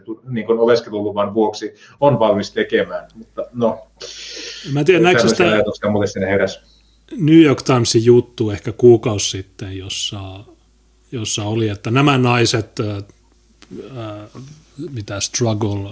Että ne, ne on OnlyFansissa, mutta ne, ne edelleenkin kamppailee taloudellisesti. Ne, ne ei pysty maksamaan edes. New York Times oli tehnyt jutun, jossa oli näitä... Ja näitä... ne Andy Worski ja se sen kaveri, niin ne sai sen haastattelun muijan lähetykseen soittamaan. Ja se soitti niille ja se alkoi raivoa, että, että no, kyllä, kyllä mä saan rahaa Sä oot, mitä, sä oot ollut mitä, marraskuusta lähtien, mitä sä oot saanut 500 dollaria. Okay. niin. No siis ei, ei, ei, ei tarvitse mennä niin kauas, jos mietitte vaikka mikä oli Partisaani siinä joulukalenterissa, se yksi, yksi muija, joka oli ihan läppeensä tatuoitu ihan pillua myöten, ja sitten tuota, sehän oli valitellut se, että viitte, se oli varmaan Ylen toimittaja. Se, tuota, se, se, oli kuitenkin valitellut siinä, että, että hän ei saa OnlyFansista ropoa ropoa, että hän on pakko niin kuin, tehdä tätä täyden palvelun seksi, seksityöaktivismia. Että hän, työskentely ei riitä. Niin, että et, et hän saa jotenkin fyrkkaa kasaan. Ja sitten niin joka twiitti oli semmoista, että jes, nyt huoraamaan, mä tosi voimaantunut, ja sitten sen jälkeen, että vittu kun ei yhtään rahaa, pakko vetää lääkkeitä ja viinaa sekaisin. Ja se oli vielä vasemmista nuorten piirihallituksessa, että se on niin tosi, tosi terve tapaus. Niin tämmöisiä ihmisiä pitäisi ottaa esimerkiksi, että okei, okay, sä lähdet myymään itseäsi, sua kohdellaan niin kuin videora makkaraperunoiden arvoisena tapauksena, ja sitten sä uhridut siitä, että tämä ei ole ehkä paras, mihin mä naisena voisin päässä, että mikä minusta on vikana, että kun tuolla on kuitenkin niitä perhenäitejä, jotka on hyviä äitejä, hyviä vaimoja, niillä on kaikki asiat tosi hyvin, ja mulla on kaikki asiat päin vittua. Että mikä on tämä, joka selittää tämä yhtälö? Niin tämmöisiä tapauksia pitäisi nostaa jatkuvasti esiin. Yle voisi vaikka haastatella, että moi, sä oot nyt niin kun, tunkenut kaktuksen pilluun viestä eurosta ja sä oot edelleen maksuhäiriömerkintää, niin miltä susta nyt tuntuu? Ja sitten se niin kertoo että no eihän tämä hirveän hyvältä tunnu. Ja se olisi paljon paremman kuvan tästä toiminnasta. Ja niin se on varmaan niin kuin muutamat nuoret naiset, jotka katsoisivat niitä niin tämmöisiä Ylen juttuja, ne varmaan miettii sitä, että mä en haluaisi olla samanlainen henkilö kuin tuo. Niin, mutta Ylen tehtävä on just pilata kaikki, niin ei sille oikein voi mitään. Tuossa sä mainitsit vasemmiston, vasemmistoliiton piirihallituksen, niin tähän väliin tietysti mainitsit, että Asyl on ainoa puolue, joka ei tai itse asiassa, no joo, me, me ollaan tehty kameratyöskentelyä jo ennen, ennen OnlyFansia, ennen kuin siitä tuli edes kuulia, mutta mutta se on semmoista parempaa. Asyylin kameratyöskentely on semmoista parempaa, että siinä ei niin kuin, äh, se lasti. kohdistuu rakenteisiin. Se, niin, ja kohdi, nimenomaan kohdistuu. Me kritisoidaan vain rakenteita ja, ja, ja kyllä, näin mä tiedän. Mä, mä luin tuossa, että monet firmat on tehnyt koronakonkurssin, niin me ei olla, me ollaan päinvastoin, niin nousussa. Mun pitää ilmoittaa mun verot tuossa ennen huhtikuuta ja joutuu maksaa näin. Mun pitää elättää näitä Ylen, Ylen huoria. Niin tämä alkoi tämä alko Ylen huorista ja sitten se päättyy siihen. Tämä on tämmöinen Cycle of Life-juttu. Kastelun Rantala opiskelee paraikaa yhteisöpedagogiksi. Seksuaalisuus kiehtoo häntä. Niinkö? Hän haluaisi tutkia, miten vaikkapa Pohjois-Suomen koulussa puhutaan seksistä ja millaista seksuaalikasvatus on. Minkälaista seksuaalikasvatusta tämä kyseinen rouvas, neitihenkilö, mahtaisi vetää olla luokissa? Mä en, tämmöinen tulee tutkijaksi, niin okei. Niin, ennen kuin mä kuulen sanan tutkija, niin mä poistan varmistimen, koska Koska joo, ei tämä ole, mä tiedä. Kastorm Rantala päätyi OnlyFans-sivustolle koronapandemian seurauksena. Hän oli toiminut yrittäjänä tapahtuma-alalla, mutta vuosi sitten maaliskuussa kalenteri tyhjeni kertaheitolla. Eräs iso tapahtuma piti perua viikon varoitusajalla ja yritys otti pahasti takkiin. Kastorm Rantala oli muuttanut Rovaniemeltä Ouluun. Yhtäkkiä hän oli uudella paikkakunnalla ilman töitä, eikä ihmisiäkään rohjennut silloisessa virustilanteessa tavata. Minulla alkoi olla vähän tylsää. Okei, eli siis hän ei enää elä tässä polyamorisessa avioliitossa kaikista päätellen. Kaston Rantala oli viihtynyt kameran edessä ennenkin. Hän kertoo työskennellensä mallina täysikäistymisestä lähtien. Vuonna 2014 hänet kruunattiin kotikaupungissaan Missä Rovaniemeksi. Nuorempana olin jopa vähäpukeista esiintymistä vastaan, hän sanoo nyt. Jotenkin Castrom Rantala päätyi ennen pitkää OnlyFansiin. Hän perusti sinne tilin ja alkoi julkaista sisältöä aluksi aikansa kuluksi. Kuvista ja videoista tuli voimaantunut olo. Sitten hurahdin ja jäin sille polulle. Hieno tarina. Tämä on ironista, koska mä luulen, että mä ensimmäinen Suomessa, joka on maininnut tämän OnlyFansin. Ja mä kysyin yhdessä monokulttuurissa varmaan vuosi sitten, kysyn sulta ja Tiinalta, että oletteko te kuullut tästä? Kumpikaan teistä ei. Joku, ehkä joku meidän katsojista muistaa sen, sen niin lyhyen hetken. Ja nyt kaikki puhuu tästä. Mutta mä olin eka, joka, joka mainitsi tästä, kun mä seuraan mutta amerikkalaisia. Mutta, niin, mutta eihän mekään tiedetä, jos Yle ei kertoisi näistä. Niin, no. Mä olin, ka- niin, mä, mä jo vuosi, tai siis no, yli vuosi sitten mainitsin tästä. Niin. Se, niin. Suuri osa Kastelmen rantala seuraajista on Suomesta. Määrissä puhutaan kymmenistä, kun suosituimmilla sisällötuotteilla tilaajia voi olla tuhansia. Kastelmen rantalan työpäivä kuulostaa kuin kenen tahansa sosiaalisen median vaikuttajan työpäivältä. Ero on siinä, että kaupallisten yhteistyöiden sijaan Kaaston Rantala saa tulonsa suoraan seuraajiltaan. Aamulla hän suunnittelee, millaista sisältöä hän kanavalle luo. Sen jälkeen hän valmistautuu, meikkaa ja valitsee asut. Kuvauksissa menee yleensä useampi tunti. Lopun päivää hän leikkaa videoita ja käsittelee kuvia. Illalla hän lataa ne sivustolleen ja markkinoi sisältöjä muiden sosiaalisten median tileillään, esimerkiksi Instagramissa. Kaiken keskellä on ehdittävä viestitellä seuraajien kanssa. Päivä on pitkälti puhelimessa kiinni olemista. Castrom Rantala sanoi, että tällä hetkellä hän rahoittaa OnlyFans-toiminnalla korkeakouluopintoja, mutta kesällä, kun hän tuotti sieltä ahkerammin, hän pääsi perusduunarin ansioihin. Veronsa hän maksaa, kuten kaikki muutkin. Tämä on minun työni ja työstä maksetaan veroja. Vau, siisti juttu hei, mutta siitä no. huolimatta per, palkka sillä, että sä myyt paljasta pintaas tasan siihen asti, kun se enää kiinnostaa yleisöä, niin en tiedä. Mä kävin katsoa sen Isa Häkkisen tulot, niin ne oli aika pienet. Että korkeimmillaan taisi olla 17 000. Ja mä en tiedä, että onko se sitä aikaa, kun se oli vielä ravintolatyöntekijä vai onko se, mulla on se jossain tallenteena se Mä otin kuvia ja videoita siitä verottajan koneesta. Mutta t- itse asiassa tämä juttu, niin tämä melkein sama kuin se New York Timesin juttu, että se kertoo, että hän suunnittelee ja menee tuntikausia, että miten sulla menee tuntikausia vaan tehdä tämmöistä paskaa? Siis, toisin kuin meillä, me, meidän pitää oikeasti miettiä näitä aiheita, meidän pitää valmistella niitä, meidän pitää ei aina hirveästi valmistella, mutta sitten se koko juttu on sitä, että useita tunteja me keskustellaan näistä, heitetään läppää ja näin. Niin tämä, on paljon, tämä meidän ty- kameratyöskentely on paljon vaativampaa kuin näiden, mutta, mutta tässä on ihan sama kaava kuin siinä New York Timesin jutussa, jossa ne, ja Andy Waskin siinä striimillä sanotaan vitut, nämä, nämä muijat, ne ottaa yhden kuvan, tai jos otat alaston kuvia, niin mit, mit, mitä, mitä suunnitelmat siinä on? Sä, mm. sä voit ottaa vaikka koko viikon kuvat niin kuin yhdessä sessiossa ja okei, okay, yhden päivän aikana sulla menee ehkä aikaa, mutta sitten loppuviikko on vaan sitä, että sä vaan niin kuin vastaat puhelimeen. Miks, mihin puhelimeen? Stigman eli häpeää aiheuttavan leiman poistaminen olisi seksityötä tekevien kannalta erityisen tärkeää, sanoo tutkija Niina Vuolajärvi. Miksi? Eikö olisi parempi saada ne pois sieltä seksityön parista? Niin kuin, kun selvästi tälläkin naisella, niin tä, tällä ei mene elämässä asiat hyvin. Tämä ei ole onnellinen, tasapainoinen ihminen. Ö, niin eikö se olisi parempi saada tämä nainen tasapainoiseen onnelliseen tilaan elämässään, eikä niin yrittää normalisoida tuota sen surkeutta? Niin, koska minkä ikäinen se nyt oli? 35. Niin, niin, niin okay. eli minun ikäinen siis. Okay, että... niin miten se 20 vuoden päästä tämä sen, sen stigma, niin miten se toimii?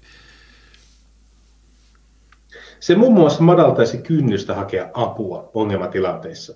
Stigman poisto vaikuttaa siihen, miten poliisi ja muut viranomaiset kohtelevat ja miten ihminen nähdään yhteiskunnassa.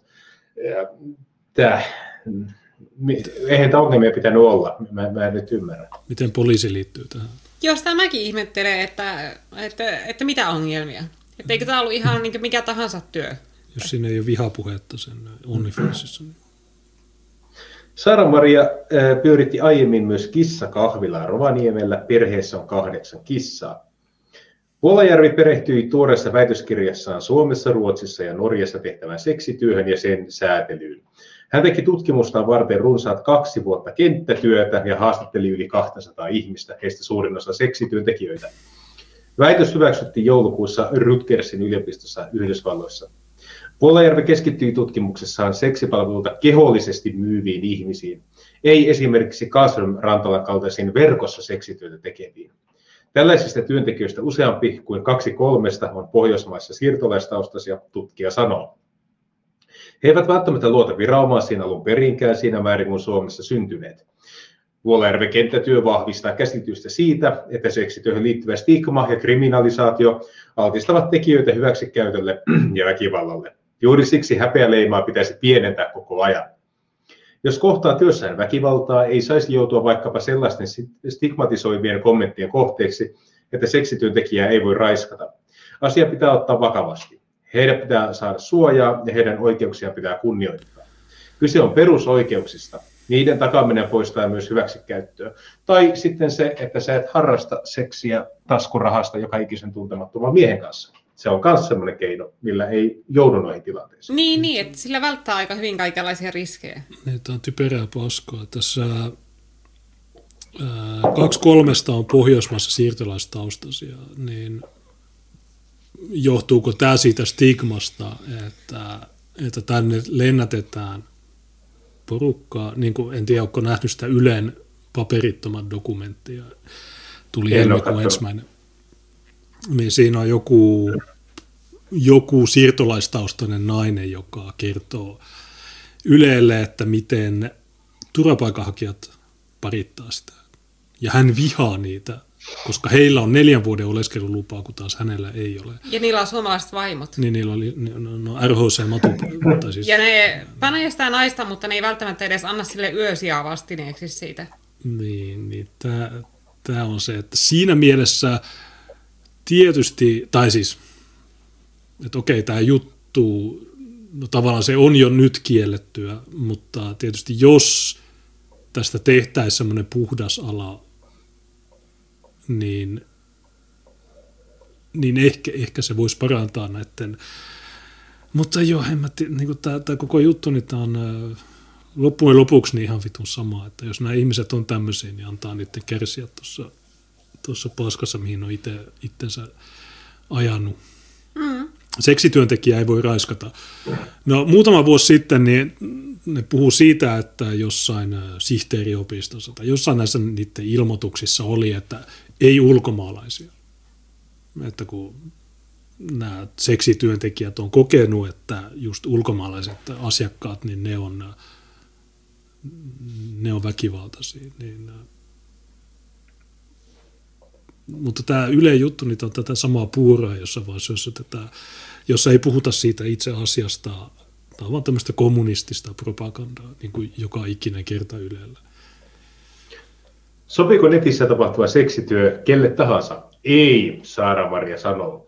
Se, mikä nettiin kerran menee, se sinne myös jää. Se on tärkeää tehdä itselle selväksi. Kun joku työnantaja sinut tulevaisuudessa googlettaa, hän voi ensimmäisenä nähdä sinut siellä alasti.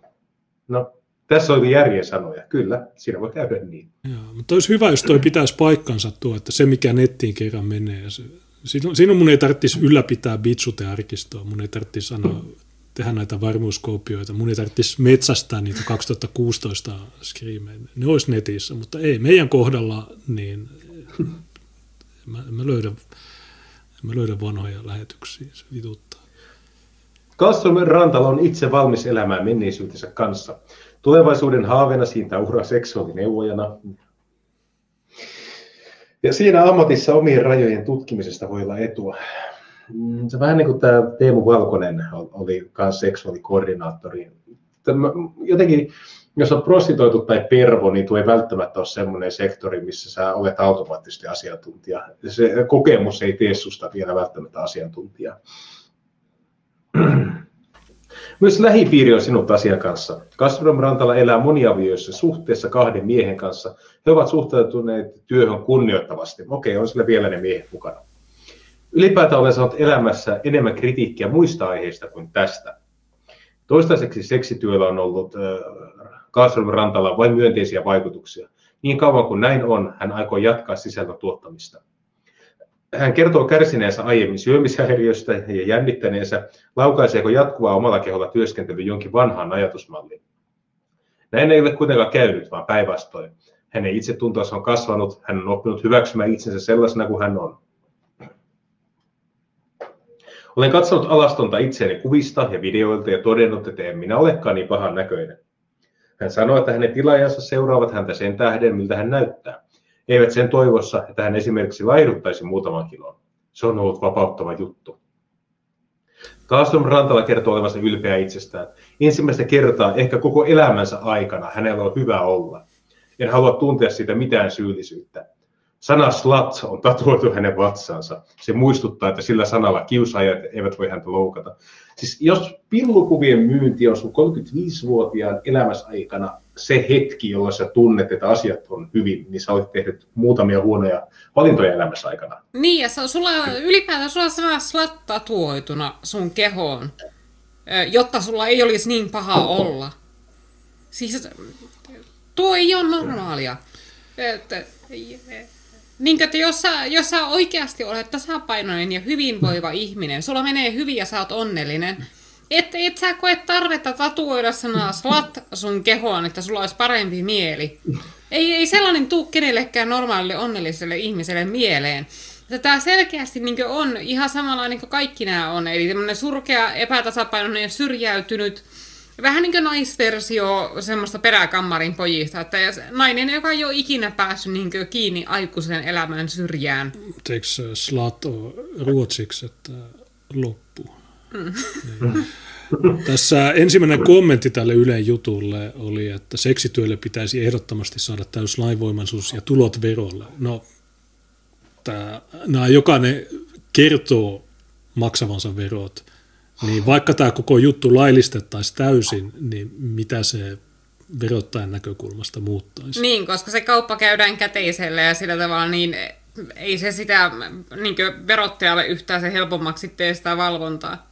Niin miten sä valvot tätä hommaa, ellei, ellei sitä laillisteta ja reguloida niin, että, että joka ikinen kävijä siellä, se ovi, joka kerta kun ovi aukeaa, niin siinä niin tulee joku tallennus. Ja ja verottaja sitten katsoo, että okei, se on näin monta asiakasta. Miten sä teet tämän? Kyllä tietysti sen voi tehdä, mutta se on aika vaativaa. Onko täällä mitään järkeviä kommentteja? No, varmaan jotkut naiset, jotka eivät itse myy itseään, niin tietenkin fanittavat, että paras juttu ikinä, vaikka itse tuota tekisikään. Ja sitten se on kuumereita, jotka sanoo, että tarvitaan lisää tämmöisiä. Ja sitten se on varmaan semmoisia vähän niin kuin me, jotka katsoo, että onko tämä oikeasti semmoinen alakulttuuri, että tämä vaatii joka viikko jonkun mainostusartikkelin Yleltä. Jos seksityö laillistetaan, niin tulot tietysti menisi verotettavaksi.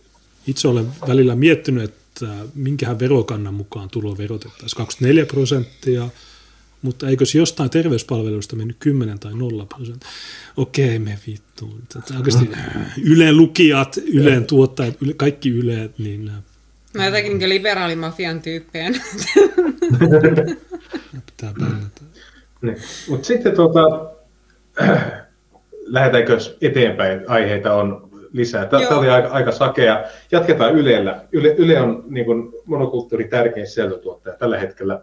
Meillä on vähän niin kuin, joskus on Hesari nyt liite, joskus on Yle, mutta nyt on niin kuin Ylellä ollut ihan mahtavaa tykittelyä. Saamelainen Aileristen Holmberg saa kaupunkiin muutettuaan kuulla rasistisia kommentteja. Tutkija toteaa, taustalla on tietovaje. Aika, aika hurja tilanne tämä. Mm. Siis Aileristen on valkoinen. Eihän voi olla rasismin kohde. Mm. Ihan vasta muuten tämä meidän lemppari etnonationalisti Petra Laiti oli joku toisen saamelaisen kanssa Yle Aamussa kertomassa, että saamelaisten ääni ei pääse julkisuuteen.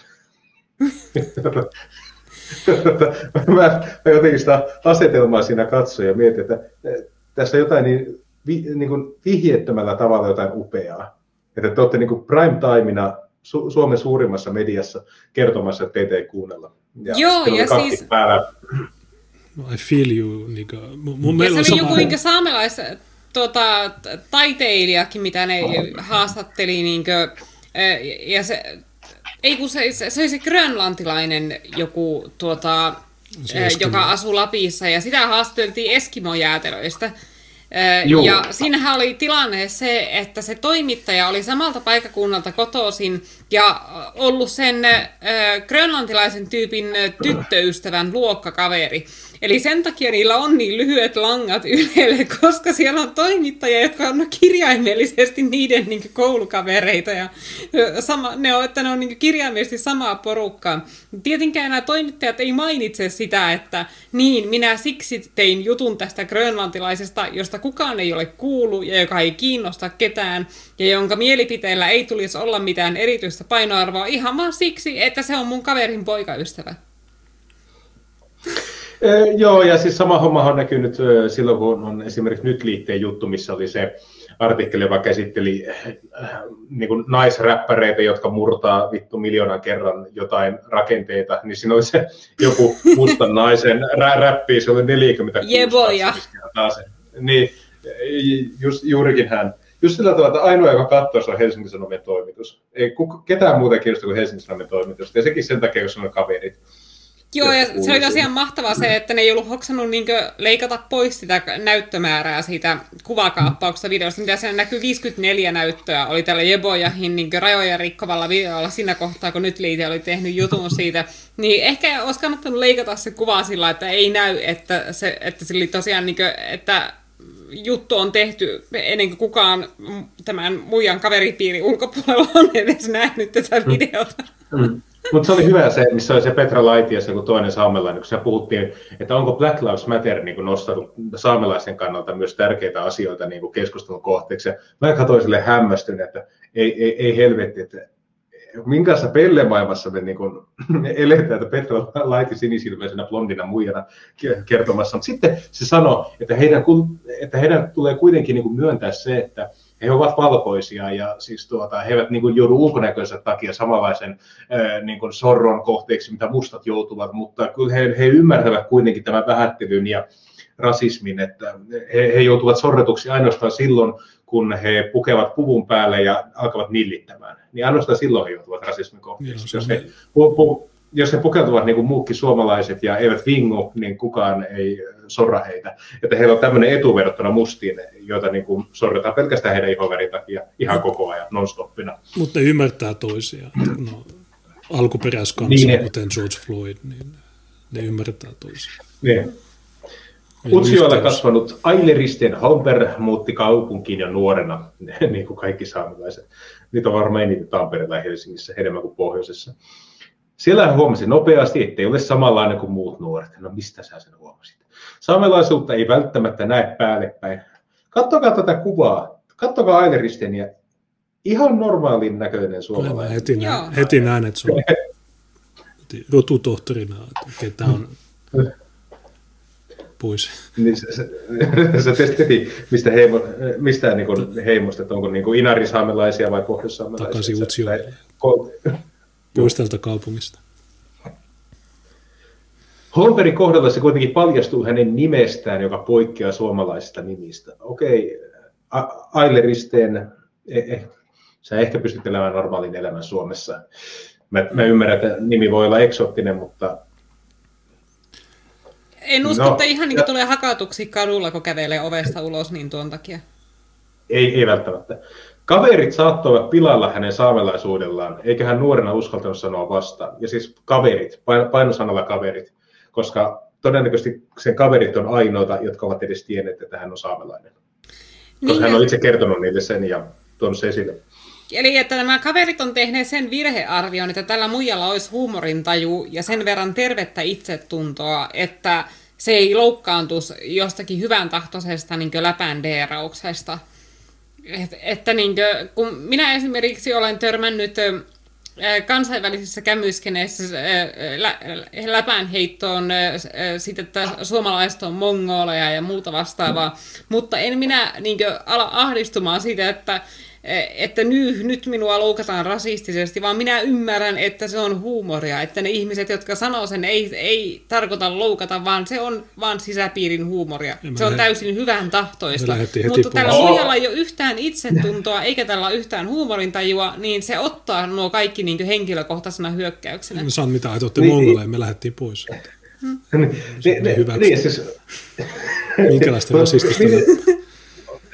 niin kuin, miksi, miksi Junes ei ole näissä jutuissa? Mehän monokulttuurissa toistuvasti pilaillaan, että hän on läpsyjä, haurasta vähemmistöä ja Marokko Maskoka ja kaikkea tämmöisiä. Niin ei, ei kertaakaan Yle ei tule kertomaan tai niin kuin haastattelemaan, missä Junes voisi kertoa, että hän toistuvasti joutuu niin kuin omassa parisuhteessaan ja omassa verkkoradiossaan toistuvan niin kuin, pilailun kohteeksi.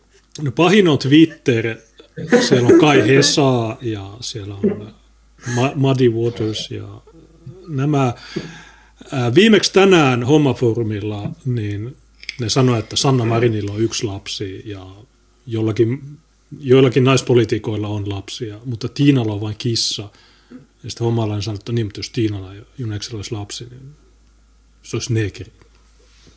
niin, mä, mä, mä erittäin... Hyvä, hyvä pointti, hyvä pointti. Mä en, on se tärkeää huolehtia rodun, su, su, suomalaisen, pyhän suomalaisen rodun puhtaudesta. No, kun mä sanoin niitä suvakkeja maanantaina, niin se meni niillä tunteisiin. Sitten ne alkoi heti, ne yrittää todistaa, että ne on, ne on oikeita rasisteja. Ne, Ei, ne, yrittää päästä, ne yrittää päästä sinimustaan liikkeeseen, kato. Ne haluaa todistaa, että heillä on kannukset tähän hommaan. Joo, ja se on hauskaa, Kerron, että niin, ne tulee aina niiden marokkoläppien kanssa, sellaisten kanssa niin nimenomaan Twitteriin. Kato, kun nehän on, aina välillä on yrittänyt niitä piffillä, mutta piffillä se ei mene läpi, koska siellä se on tämä päällikkönä tämä menee sen sen jo, Joo, ra- joka itse on puoli sekarotuinen, ja sillä on hirveät kompleksit siitä, niin sillä menee ihan vitusti tunteisiin, jos Juneksen sekarotuisuudesta sanotaan jotain, mm. koska se kokee, että se, silloin loukataan myöskin hänen sekarotuisuuttaan, ja sillä on niin mielettömät ahdistukset siitä.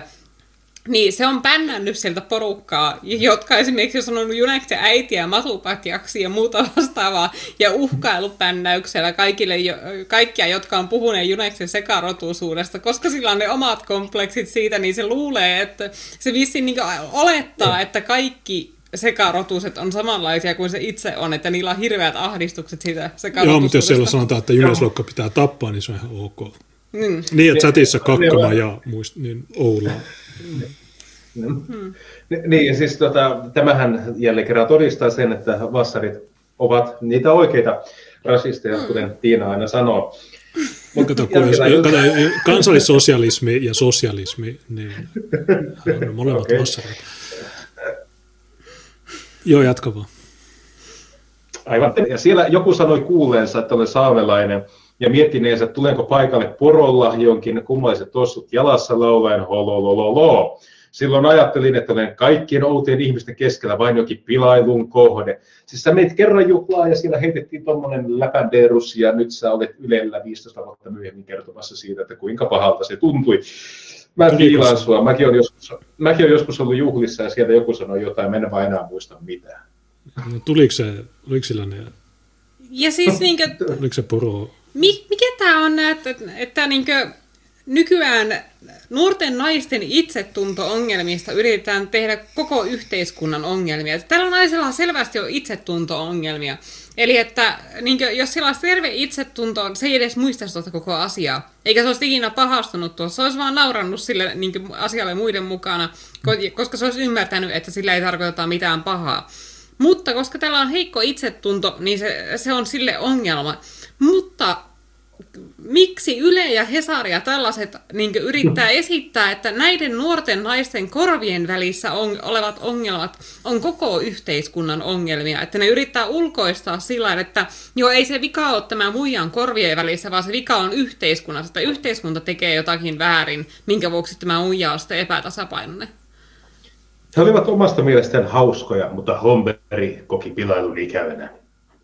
Muistan esimerkiksi, kun olimme istumassa iltaa, halusin kuunnella jotain hyvää musiikkia. Laitoin Sofia Jannokin kappaleen, he purskattivat täyteen nauruun. Minä en voinut ymmärtää, mitä hauskaa siinä kappaleessa oli. Hei, siis sä oot ollut yhdessä illanvietossa, jossa porukka on ollut kännissä ja on heittänyt jotain juttua. Herra, ei, Herra Jumala. Nyt hei, hei, yksi illa, illanvietto. Hmm. Joku, ei tykännyt sun, joku ei tykännyt sun biisistä. Hei, please, Holmberg kertoo joutuneensa usein yksin puolustamaan itseään suomalaisten keskuudessa. Tavallisesti hänelle vastattiin, ettei hän voi niin pienistä asioista ottaa kieltä. No, en yhtään niin kuin, osaa päätellä, että mistä, miksi hänelle on sanottu näin. Hän on huomannut, miten vähän ihmiset tietävät saamelaisten kokevan rasismia. Niin, Oi, tämä on varmaan mukava, tämä on varmaan tosi mukavaa seuraa siviilissä tämä henkilö. Tämä biisi valinta siis on ruutu Sofia Jannok, niin jos et sä tykkää, jos sä tykkää mun musiikista, sä oot rasisti. Mutta vitun suomalaiset, ne aina... Mistä se muuten tietää, että ne muut oli suomalaisia? En tiedä. Jotkut tilanteet saivat Holmberin niin surulliseksi, että hän petäytyi muiden silmistä yksin itkemään. Pyyhittyä kyyneleet, hän jatkoi illanviettoa yhdessä pilkkajiensa kanssa. Hän olisi toivonut kavereidensa puolustavan häntä ja ymmärtävän, miksi tilanteesta tuli paha mieli. Ajattelin, kirkkaa, ajattelin heidän, heidän, oleva, ajattelin heidän olevan minulle todella tärkeitä ystäviä. Vanhempana aloin pohtia, oliko edes niin hyviä ystäviä, jos eivät halunneet edes tietää taustastani mitään. Hei, hetkinen, nyt, siis pitääkö siitä taustasta tietää vai ei? Niin, että jos nämä sanoo jotakin se taustasta, että tämä pahastuu, ja jos nämä ei kyseistä taustasta, tämä pahastuu siitäkin. Niin. Me kysyttiin sulta, että tulitko sä poron kanssa, niin sä et vastaa. Niin me haluttiin tietää sun vitun taustasta. Sä et vastannut. Sä, tuli, sä laitoit jonkun huonon biisin sitten me vaihdettiin se ja mikä ei kelpaa, niin mene pois. Perusta omat pilvet. Homper ei ole suinkaan ainoa, joka on kokenut syrjintää ja rasismia saamelaisalueen ulkopuolella. Siis... Tämä kysyä oh, niin. sen puro. Ne purot ei syrji. Mutta, mutta täyttääkö tämä rotusyrjinnän määritelmän nämä tarinat? Ähm, Täyttääkö no, nämä rotusyrjinnän määritelmän? Ei, koska tarinat? hän on Suomen kansalainen. Viime viikolla oikeusministeriön julkaisemassa Saame-barometriselvityksessä tulee esille, että kolmas osa kotiseutualueen ulkopuolella asuvista saamelaista on kokenut saamen kielen vuoksi syrjintää, ennakkoluuloja ja häirintää. No siis jos kysyy joltakin Emmi Nuorkamilta tai mikä se oli tämä tuota, Miisa, kohan se oli. Joo. Se Miisa Norkami, joka kuitenkin siis nostan peukun pystyyn, koska hän tuota, on vissiin saanut lapsen nytten ja paljon onnea äidille, mutta se nillittäminen oli kyllä jotain aivan karmea. Ja sitten varsinkin kun hän sanoi, että ei, hän ei vielä muuten synnyttänyt, ymmärtääkseni, mutta että raskausaikana hän on potenut etnostressiä asuessaan Tampereella. Mä en ymmärrä, miten näillä ihmisillä on niin paha olla koko ajan. Hmm. Ja mulla tähän ja mulla on yksi teoria, ja se on se, se, on se että kun, jos sä joudut asua Tampereella, niin sä tiedät koko ajan, että sun ei pitäisi asua täällä. Näiden pitäisi oikeasti elää siellä pohjoisimmassa Lapissa, jossa he muodostaisivat alueellisen enemmistön, ja kaikki voittaisi. He voisivat elää saamenkielisessä yhteisössä, suomalaiset, tai Suomen valtio voisi rahoittaa sitä toimintaa, ja heillä olisi ihan oma alue. He voisivat aina sanoa, että tämä on meidän, meidän huudia, tämä on Saamenmaata, tätä voitte panoa vaikka pois. Mutta ei, kun se ei käy, kun pitää lähteä siellä pohjoisesta Helsinkiin opiskelemaan kommunismia yliopistoon ja sitten ulissa koko loppuelämä. Ja sitten mennään suomalaisen kanaimisiin ja se saamelaisjuuret, niin ne katoaa, häviää sinne jonnekin. Että kenen sitä pitäisi sitä saamelaiskulttuuria näiden puolesta ylläpitää, kun nämä kaikki muuttaa Helsinkiin bilettämään. Että eh, meidän sinne pitää sinne saatana Ivaloon lähteä eh, noita rumpua soittamaan näiden puolesta ja niiden kulttuuria ylläpitämään, kun nämä ei itse halua sitä tehdä. Me ollaan tehty yksi striimi mm. mm. Tuli tutkimusvastausten avoimissa kommenteissa esille, että kielen sijaan tai sen lisäksi syrjintä on liittynyt etnisiteettiin. Lapin yliopiston tohtori koulutettava Tuuli Miettunen näkemyksen mukaan rasismi saamelaisia kohtaan perustuu paljon siihen, että saamelaiset ovat melko näkymättömiä nykyyhteiskunnassa. Mitä helvettiä, siis millä muulla alle 10 000 ihmisen vähemmistöllä on jatkuvasti suora linja Ylelle tai Helsingin Sanomiin tai mihin tahansa ajankohtaisohjelmaan? Ei kellään. No okei, ehkä juutalaisille ja mustalaisille, mutta kuitenkin ymmärrätte mitä jo takaa. Ja sitten ylipäätään nämä eri rasismikokemukset, niin mä muistan niin esimerkiksi täällä Oulussa niin oli kerran mieletön kausti, joka liittyy Jiri Keroseen. Ja Jiri Keronen oli kuulemma tehnyt niin rasistisen atakin kä- niin kävelemällä jonkun saamelaisten kokouspaikan ohi neljän tuulen lakki päässä.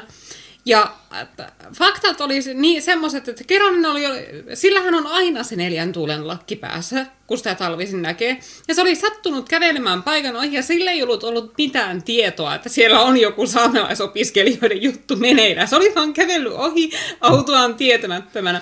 Mutta nämä kourannut ne saamelaisopiskelijat teki sitä niin mielettömän kaustin ja yritti niin maalata kerosesta jonkun viharikollisen, joka tahallaan atakoi neljän tuulen lakki Tutkimusten mukaan. Se drive-by Niin. Ja, ja tässä oli parasta tässä kaustissa se, että se oli Petra Laiti, joka sen a- aloitti sen kaustaamisen. Ja, ja sitten Jiri, Jiri meni sanomaan, että hän, hänellä on saamelaisverta suvussa, sen takia hän kantaa tätä lakkia. Petra Laiti oli sanonut, että se, että sattuu olemaan jotain saamelaisverta, ei tee kenestäkään vielä saamelaista. Se oli niin, kuin niin kova niin kuin, e, e, tämmöistä awakening-tason tykittelyä Petralta, että hän niin kuin saman tien jauhotteli Jirin, että kuepas valkonaama, tuota, se, että sulla on joku is, iso mummin poronulkoittaja serkku sattuu olemaan saamelainen, niin se ei tee susta saamelaista. Että se pitää kuule olla full blood, jos sä haluat niin kuin, päästä tähän gameen mukaan.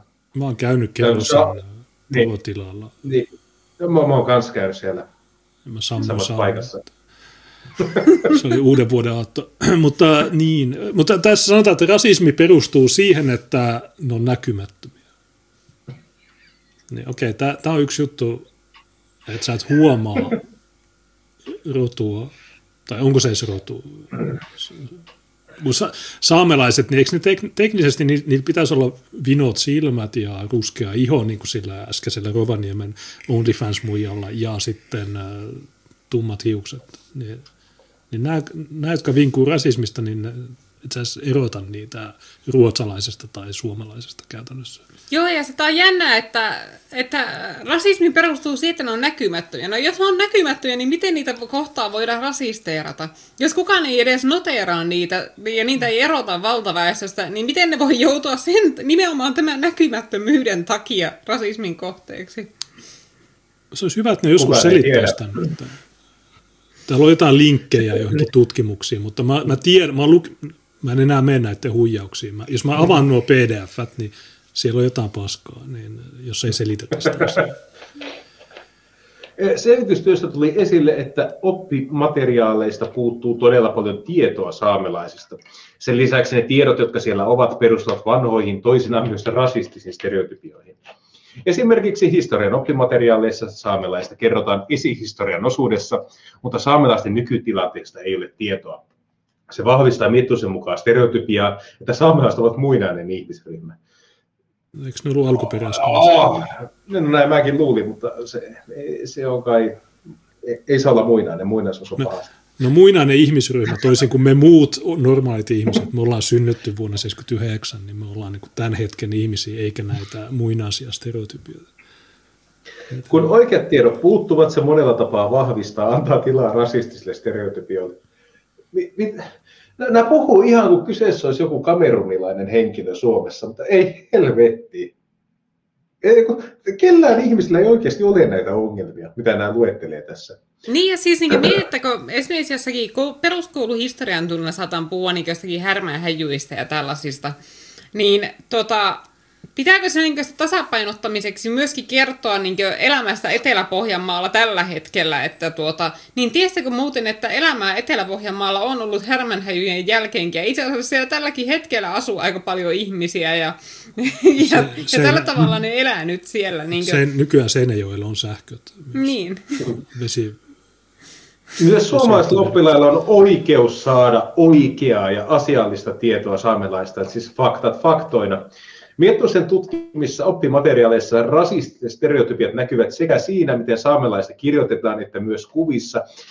Siis saamelaisia ei ole oppimateriaalissa ollenkaan, heidät kuvataan muinaisena kansana, mutta siitä huolimatta se on täysin rasistista. Tämä on tosi vaikeaa. Siis miten miellytät henkilöä tämmöisessä tilanteessa, jossa ongelma on se, että mitään ei mainita, mutta samaan aikaan kaikki maininnat on rasistisia. Hmm.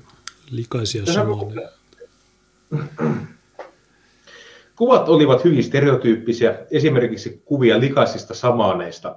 Stereotypiat ja rasismi tulevat hyvin selvästi esille kuvien kautta, Miettunen kertoo. No, jos ne ovat valokuvia saamelaista samaanista, niin kuka siinä on se rasisti, se kuvaaja vai se samaan, joka on siinä kuvassa?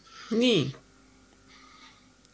Mä, mä muistan joskus, en mä tiedä, kymmenen... June, Junes, mikä näiden ihmisten ongelma on? tai ehkä 15 Mikä vuotta näin? sitten, niin mä, mä olin jossain Lapissa ja törmäsin tyyppi, joka ei osannut suomea. Se osasi vaan niiden kieltä. En mä tiedä, oliko se likainen sama, niin, mutta se oli aika vanha tyyppi. Ja näiden ongelma on se, että niillä ei ole mitään ongelmaa. Ne haluaisi, että niillä olisi ongelma, koska ne pääse, ne, tuossa vihervasemmistossa ne seuraa esimerkiksi afrikkalaisen ulinaa siitä, niin kuin, että kuinka rankkaa heillä on vähemmistönä. Ja sitten ne seuraa kaikkia transihmisten ulinaa siitä, miten rankkaa niillä on vähemmistönä. Ja nämä haluaisi päästä osille niistä uhripisteistä. Että nämä haluaisi myös niin päästä ulisemaan ja saada erityishuomiota ja erityisoikeuksia ää, niin kuin, tällä asemallaan. Niin niiden ongelma on nimenomaan se, että niillä ei ole ongelmia, niin niitä on sitten keksittävä. Joo, mutta siis kun todennäköisesti, tämä en tiedä, mutta olettaisin, että ää, tässä tämä ongelma on tämä tutkija. Niin Lapin yliopiston tohtorikoulutettava Tuuli Miettunen, joka tutkii ja hän löytää rasismia. Tämä vähän niin kuin saamelainen Oula ja tämä itkee, mutta ne itse ihmiset siellä paikan päällä, niin, niin ne ei tiedä, mikä on rasismi. Mutta nämä professorit, niin ne tulee ja kertoo sulle, että tämä on rasismia. Ja sitten tietysti nämä pissikset, jotka itkee Helsingissä, niin okei, mutta ne, ne ihmiset paikan päällä, niin tuskin... Tuskin kiinnostaa ihan hirveästi. Niin, niitä kiinnostaa se, että tutko sä ostaa niiden lihoja ja niiden tuotteita. Norjan, Ruotsi ja Suomen ministerit ovat tietoisia saamelaisten kokemasta syrjinnästä ja rasismista.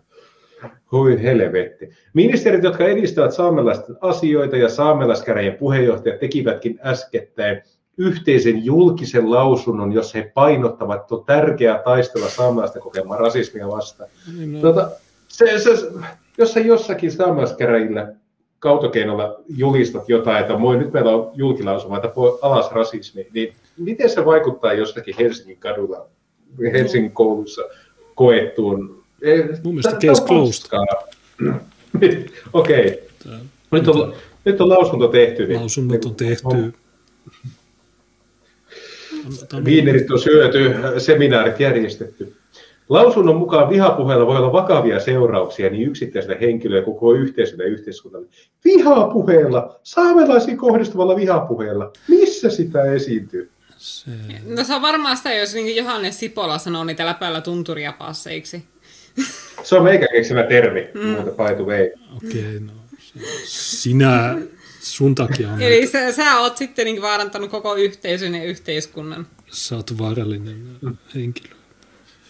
Aile Risten Holperi kokee, että rasismi ja vihapuhe ovat vaikuttaneet hänen itsetuntoonsa. Hän on kuitenkin varautunut, että joutuu kokemaan niitä vastaisuudessakin. Saamelaisuuttaan hän ei halua enää piilottaa. Tuli kaapista ulos. Ja siis missä kohtaa sen on tarvinnut sitä piilottaa, koska siis kuten tuossa niin käy ilmi, niin tuo sulautuu täysin valtaväestöön. Sen saamelaisuus paljastuu ihmisille ainoastaan, jos se itse haluaa sen paljastaa. Niin... Okei, okay. mutta katso seuraava kappale. Mm. Olen, ko- olen kokenut todella paljon rasismia ja varmasti tulen kokemaan sitä vielä tulevaisuudessa, koska olen saamelainen ei, sä tulet kokemaan sitä, koska sä oot niin ylisensitiivinen, että sä tulkitset, jos joku sanoo sulle terve, niin se on sulle rasistinen hyökkäys. Se mm. johtuu siitä. Se tulee esille, koska se on identiteettini ja se, kuka olen. En halua enää piilottaa sitä, eikä minun tarvitsekaan, hän toteaa. Sä et ole kokenut rotusyrjintää, rotusortoa missään muodossa. Aile hyvä. Mm. Holberilla on yksi neuvo nuorille ja kaikille, jotka joutuvat kokemaan rasismia arkipäivässään. Hän muistuttaa, että ei sellaista tarvitse kestää, eikä kukaan yksin ole sellaisten kokemusten kanssa. Nouse ja kävele pois ja tiedä, että et ole tehnyt mitään väärää. Muut ovat tehneet vääryyttä sinulle, sanoo Aileristeen. Tai, äh, Miksi tämä itse tee niin? Miksi tämä itse sitten vatvoo jotakin vittu 15 vuoden takaisin opiskelijapileitä ja sitä, mitä siellä niin joku on läpäällä sanonut, tai onko joku naurannut sen biisivalinnoille? Miksi se itse ei noudata tuota omaa ohjettaan ja jätä tuollaisia asioita taakse ja vaan sivuta sellaisia juttuja? No jos olet normaali ihminen, joka sanotaan, oho, olipa paskapileet, mutta elämä jatkuu, niin sä et pääse Ylelle itkemään siitä. Ja kukapa, kukapa ei haluaisi päästä Ylelle itkemään näistä asioista. Tämä on varmaan hullu hauskaa, kun pääsee Ylelle itkemään näistä. Mm. Joo, ja to, me, se, meidän tosiaan pitäisi saada niin Junes tuonne huijattua jollekin niin sellaiselle to, toimittajalle, joka ei niin seuraa näitä juttuja niin, että se ei tiedä, kuka Junes on. Ja saa niin Junes sinne niin siitä, että miten se ko- kohtaa jatkuvasti tällaisia mikro, mikroaggressioita joka suunnassa ja jopa niin parisuhteessa, että hän ei kotonakaan turvassa täältä, kun valkoinen ylivalta jyllää sielläkin. Joo, lokha. Olisiko niin kuin, että marokkolaistaustinen Junes Lokka sai monokulttuuri aloitettua kuulla rasistisia kommentteja uusilta kavereiltaan. Tutkija toteaa, taustalla tietovaje. Näin kun mä kuulen niitä vaan Hommaformilta, Biffiltä ja Oula Silversteinilta, niin tämä on se. Ähm.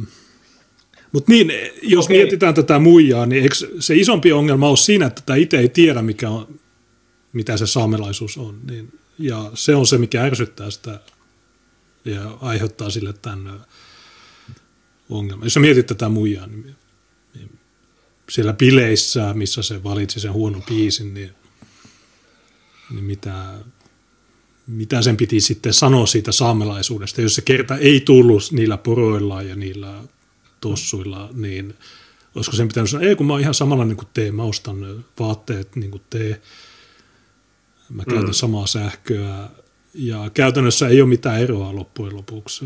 Mutta kumminkin pitää sitten, niin tämä sanoa, että tämä on se minun identiteetti, tämä on se kuka mm. minä olen. Se Eli on... se kumminkin haluaa olla erilainen kuin muut. No, ja se haluaa tehdä se selväksi, mutta Mä en niin oikein ymmärrä näiden kaupunki sitisaamelaisten ulisioiden tätä saamelaisidentiteettiä, koska niin kuin, esimerkiksi mullahan on hyvin selkeä suomalainen identiteetti siksi, että mulla on tuota, lähestulkoon yksinomaan suomalaiset äh, sukujuuret. Äh, mä oon ikäni asunut Suomessa, mä puhun suomen kieltä koko ajan, äh, mä elän suomalaisessa kulttuurissa, niin se on täysin luontevaa, että mulla on suomalainen identiteetti. Mutta tässä meillä on ihminen, jonka ainoa yhteys saamelaisuuteen tällä hetkellä on se verenperimä. Ja todennäköisesti ne sen kotiolosuhteetkin on ollut sellaiset, että siellä ei ole mitään saamelaista perinnekulttuuria noudatettu. Se ei pukeudu mihinkään saamelaisiin perinneasuihin tai noudata mitenkään millään muullakaan tavalla saamelaista kulttuuria. Se ei ole siellä omalla kotiseudullaan ylläpitämässä sen kulttuuria ja mahdollistamassa sen saamelaiskulttuurin selviytymistä tulevaisuuteen, niin tämä tuntuu aika köykäiseltä identiteetiltä sillä tavalla, että mä, en, mä ymmärrän, miksi tällä on vaikeuksia tämän identiteetin kanssa, kun se identiteetti on tuollainen, että se käytännössä elää ihan tavallisen suomalaisen elämää mutta sen sukujuurten vuoksi yrittää ylläpitää saamelaista identiteettiä vaikka se ei elä millään tavalla niin saamelaista elämää. Ja Utsjoella on ihan samanlaisia kerrostaloja kuin muuallakin Suomessa. Ja itse asiassa kerran yksi, yksi katsoja soitti meille Utsjoelta ja se, sano, se oli suomalainen. Ja se, sano, se väitti, että saamelaiset on rasisteja suomalaisia kohtaan. En mä tiedä. Se okay. ei soittanut lähetykseen, mutta se oli yksityinen. Jatka vaan. Sitten to, voisi mennä seuraavaan aiheeseen, ja tämä on ihan supersakea. Mä varoitan jo nyt, että tämä on ihan, tämä on ihan sairaansakea. Että tuota, mono, monokulttuuri ei olisi monokulttuuri ilman viikon sakeita juttua, ja se on vielä tänään tullut. Basically, onko tässä... Basically Hesarin juttu, onko huoneen nimi Valkoinen meri rasistinen? Ruotsin taideopintopiirissä käydään asiasta keskustelua. Löytyykö juttua? Joo, Valkoinen meri. Nyt, Joo, ja nyt katsojille semmoinen disclaimer, tämä on ihan vitun sakea. Eli jos, jos et kestä, niin älä jatka tästä eteenpäin. Tukholman Konstfakissa on leimahtanut keskustelu yhden huoneen nimestä. Keskustelu on levinnyt maan suurimpiin sanomalehtiin.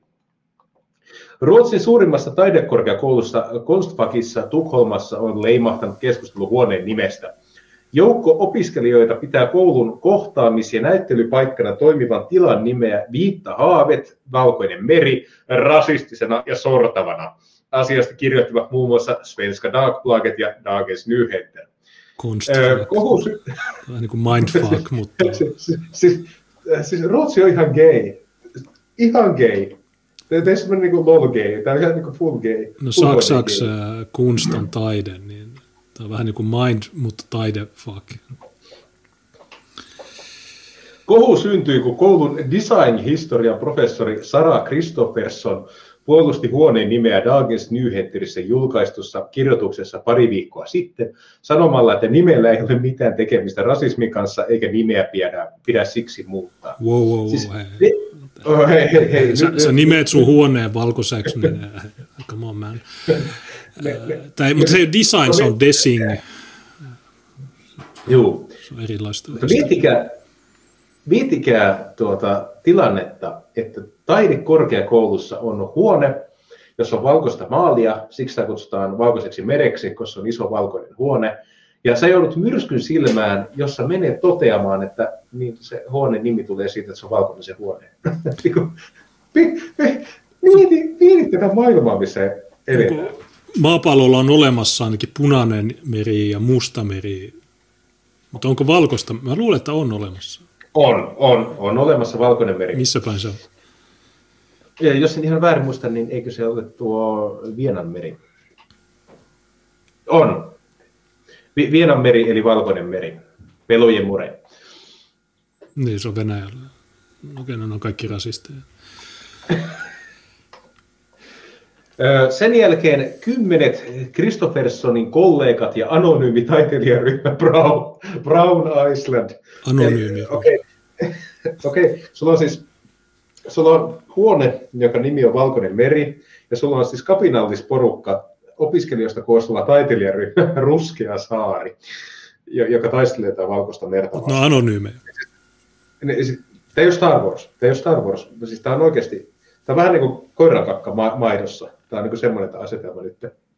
Mutta no, no hyvä, kun ne on anonyymejä. Heidän, me, me, niin, no, he, he, he, eivät varmaan uskalla kertoa näitä juttuja. Koska... Niin, kun se muuten äärioikeisto maalittaa. Muuten äärioikeisto maalittaa. Heidän, heidän, heidän näkemyksensä mukaan Kristofferson vahingoittaa lausunnoilla opiskelijoiden ja opettajien välistä luottamusta. Emme tunnista itseämme hänen näkemyksistään. Näemme kuitenkin, että jotain tärkeää on alkanut tapahtua. DNS julkaistussa kirjoituksessa sanotaan. Kristoffersonin mukaan huoneen nimi viittaa valoisuuteen. Mötä, mötä. Se keksittiin 50-luvulla, valkoisuus keksittiin 50-luvulla, kun näyttelytilaa haluttiin lisää valoa. Seiniä kaadettiin, koko sali maalattiin valkoiseksi. Tuolloin spontaanisti keksitty nimi oli Kristoffersonin mukaan myös pieni silmänisku Tukholman kuninkaanlinnalle, jolla on saman niminen huone. Nimi on hänen mukaansa tärkeä perinne, osa koulun historiaa, ja se on säilynyt, vaikka koulu on vuosien varrella muuttanut uusiin osoitteisiin. Toisin sanoen nimeä ei ole sidottu tiettyyn paikkaan, vaan sitä sitoo perinne. Nimen muutoksella ei myöskään ole koskaan ollut merkitystä ennen kuin nyt.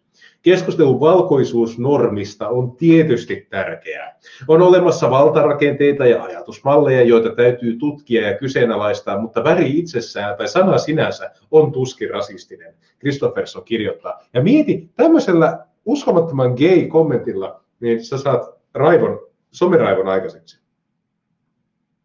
Okei, niin siis niin tämä someraivo on lähtenyt tästä tyypistä. Koska, tämä, koska tämä, no, niinku, se, tämä whitesplainaa tämän huoneen tarinan. Joo, siis ja hän sanoo, että on tuskin rasistinen. Tämä on aika, aika kova, kova kuitenkin loukkausta. Wow, wow, wow, wow, wow. hei, miten sä päästit jos tuosta? Tämä on niin tiedeyhteisö, joka nyt niin hyökkää Christophersonin. Urjat on rakentanut Kristoffersonin mukaan värit ovat enimmäkseen sosiaalisia ja kulttuurillisia rakenteita, joilla ei ole luontaista merkitystä. Silloin kun valkoisuus yhdistetään enemmän tai vähemmän piilotettuihin valtarakenteisiin, on oltava mahdollista liittää se rasistiseen ajatteluun. Mutta valkoisen meren kohdalla se ei ole mahdollista edes vilkkaa mielikuvituksen avulla. Mm, kaksi. Huh. Tuo ensimmäinen on väärin, mutta myös tämä toinen on väärin koska okay. se on mahdollista, tässä on todiste, mutta miksi, tai niin kuin, mitkä nämä valtarakenteet ja miten ne liittyy rasistiseen ajatteluun? Tässä, jos miettii tätä... Niin... Jos, jos tätä miettii, niin tässä on syövän. Siis, niin. Jos ihan kunnolla miettii. Tämä, tämä, tämä, tämä on naurettavaa. Tai mikä Tukholmassa joku yliopisto 50-luvulla rakennettu huone, Kyllä. joka on nimetty valkoiseksi pereksi, niin tämä yhdistetään piilotettuihin valtarakenteisiin. Tai jos, jos tämän yhdistää, niin silloin, silloin se on rasistista ajattelua, mutta tämän huoneen kohdalla se ei ole mahdollista edes vilkkaa mielikuvituksen avulla. No, tässä se on Keskustelu huoneen nimen ympärille oli uusi. Konstfakin opiskelijoista ja taiteilijoista muodostuva Brown Island-kollektiivi perustettiin syksyllä 2016. He ovat jo vuosia yrittäneet herättää keskustelua paitsi taidekoulujen valkoisuudesta, myös kyseisen huoneen nimen ongelmallisuudesta. Emme tietenkään väitä, että valkoinen väri olisi sinänsä rasistinen. Skandinaavisten taideakatemioiden ja etenkin taideyliopiston homogeenisyys on kuitenkin demokraattinen ongelma, ryhmä kirjoittaa DNA-artikkelissa. Demokraattinen ongelma missä mielessä, koska mun ymmärtääkseni yliopistoihin päässään niin kuin hakupisteiden perusteella eikä demokraattisen päätöksenteon perusteella. Mutta onko tässä mahdollisesti käännösvirhe, että olisiko se demografinen? Eikä... niin, niin, kyllä. Emme väitä, että tämä valkoinen olisi rasistinen, mutta skandinaavisten homogeenisuus on ongelma. Ongelma. Okay. Ähm, näin mä, niin kuin, siis, Nämä vihaa valkoisia, ei tässä ole mitään muuta. Niin, Okei, okay, siis uudelleen... Niin, niin. No sen sijaan, että ne vinkuu tuolla, niin miksi ne ei ehdota sitten jotain uutta nimeä? Okei, okay, Konstfak huone numero yksi, huone numero, nel, huone numero THX 1138. Ähm. Olemme käyttäneet Valkoisen meren tilaa ja nimeä metaforana korostaaksemme tuodaksemme esiin niitä sokeita kohtia, näkymättömiä, sortavia, eriarvoisuutta synnyttäviä rakenteita, jotka vajoavat kaikkia instituutioita, joissa valkoisuus on hallitseva piirre. Siis onko valkoisuus itsessään rasismia? Ja siis totta kai se on. Näinhän meidän pitää ymmärtää. Antirasismi on antivalkoisuutta ja tässä se todetaan suoraan. Se on aina. Mutta okei, okay, niin äh, tota, äh, sortavaa rakenne. Okei, okay, no jos, jos siellä olisi vieressä huone, musta huone tai musta meri, niin jos mä menen sinne, niin uh, uh, mä alkaa pelottaa ja mä en voi enää opiskella. Et muuten mä olisin kyllä menestynyt tässä yliopistossa, mutta kun hei, tämän huoneen nimi oli Mustameri, niin... niin se varasti mun pyörä. mun, aina kun mä vien mun pyörän sinne, niin aina joku pöllii sen. Pohjoismaiden näkökulmasta keskustelu Valkoista merestä ei ole mitenkään ainutlaatuinen, ei varmasti. Esimerkiksi Kööpenhamina ja Oslon taideakatemioissa syntyi kiivas keskustelu rasismista ja identiteettipolitiikasta Black Lives Matter kansalaisliikkeen seurauksena. SVT mukaan Oslon taideakatemian rehtori Mons Range erosi sen jälkeen, kun hän oli asettanut, äh, asettunut tukemaan 130 opiskelijan toivetta käsitellä koulun rakenteellista rasismia.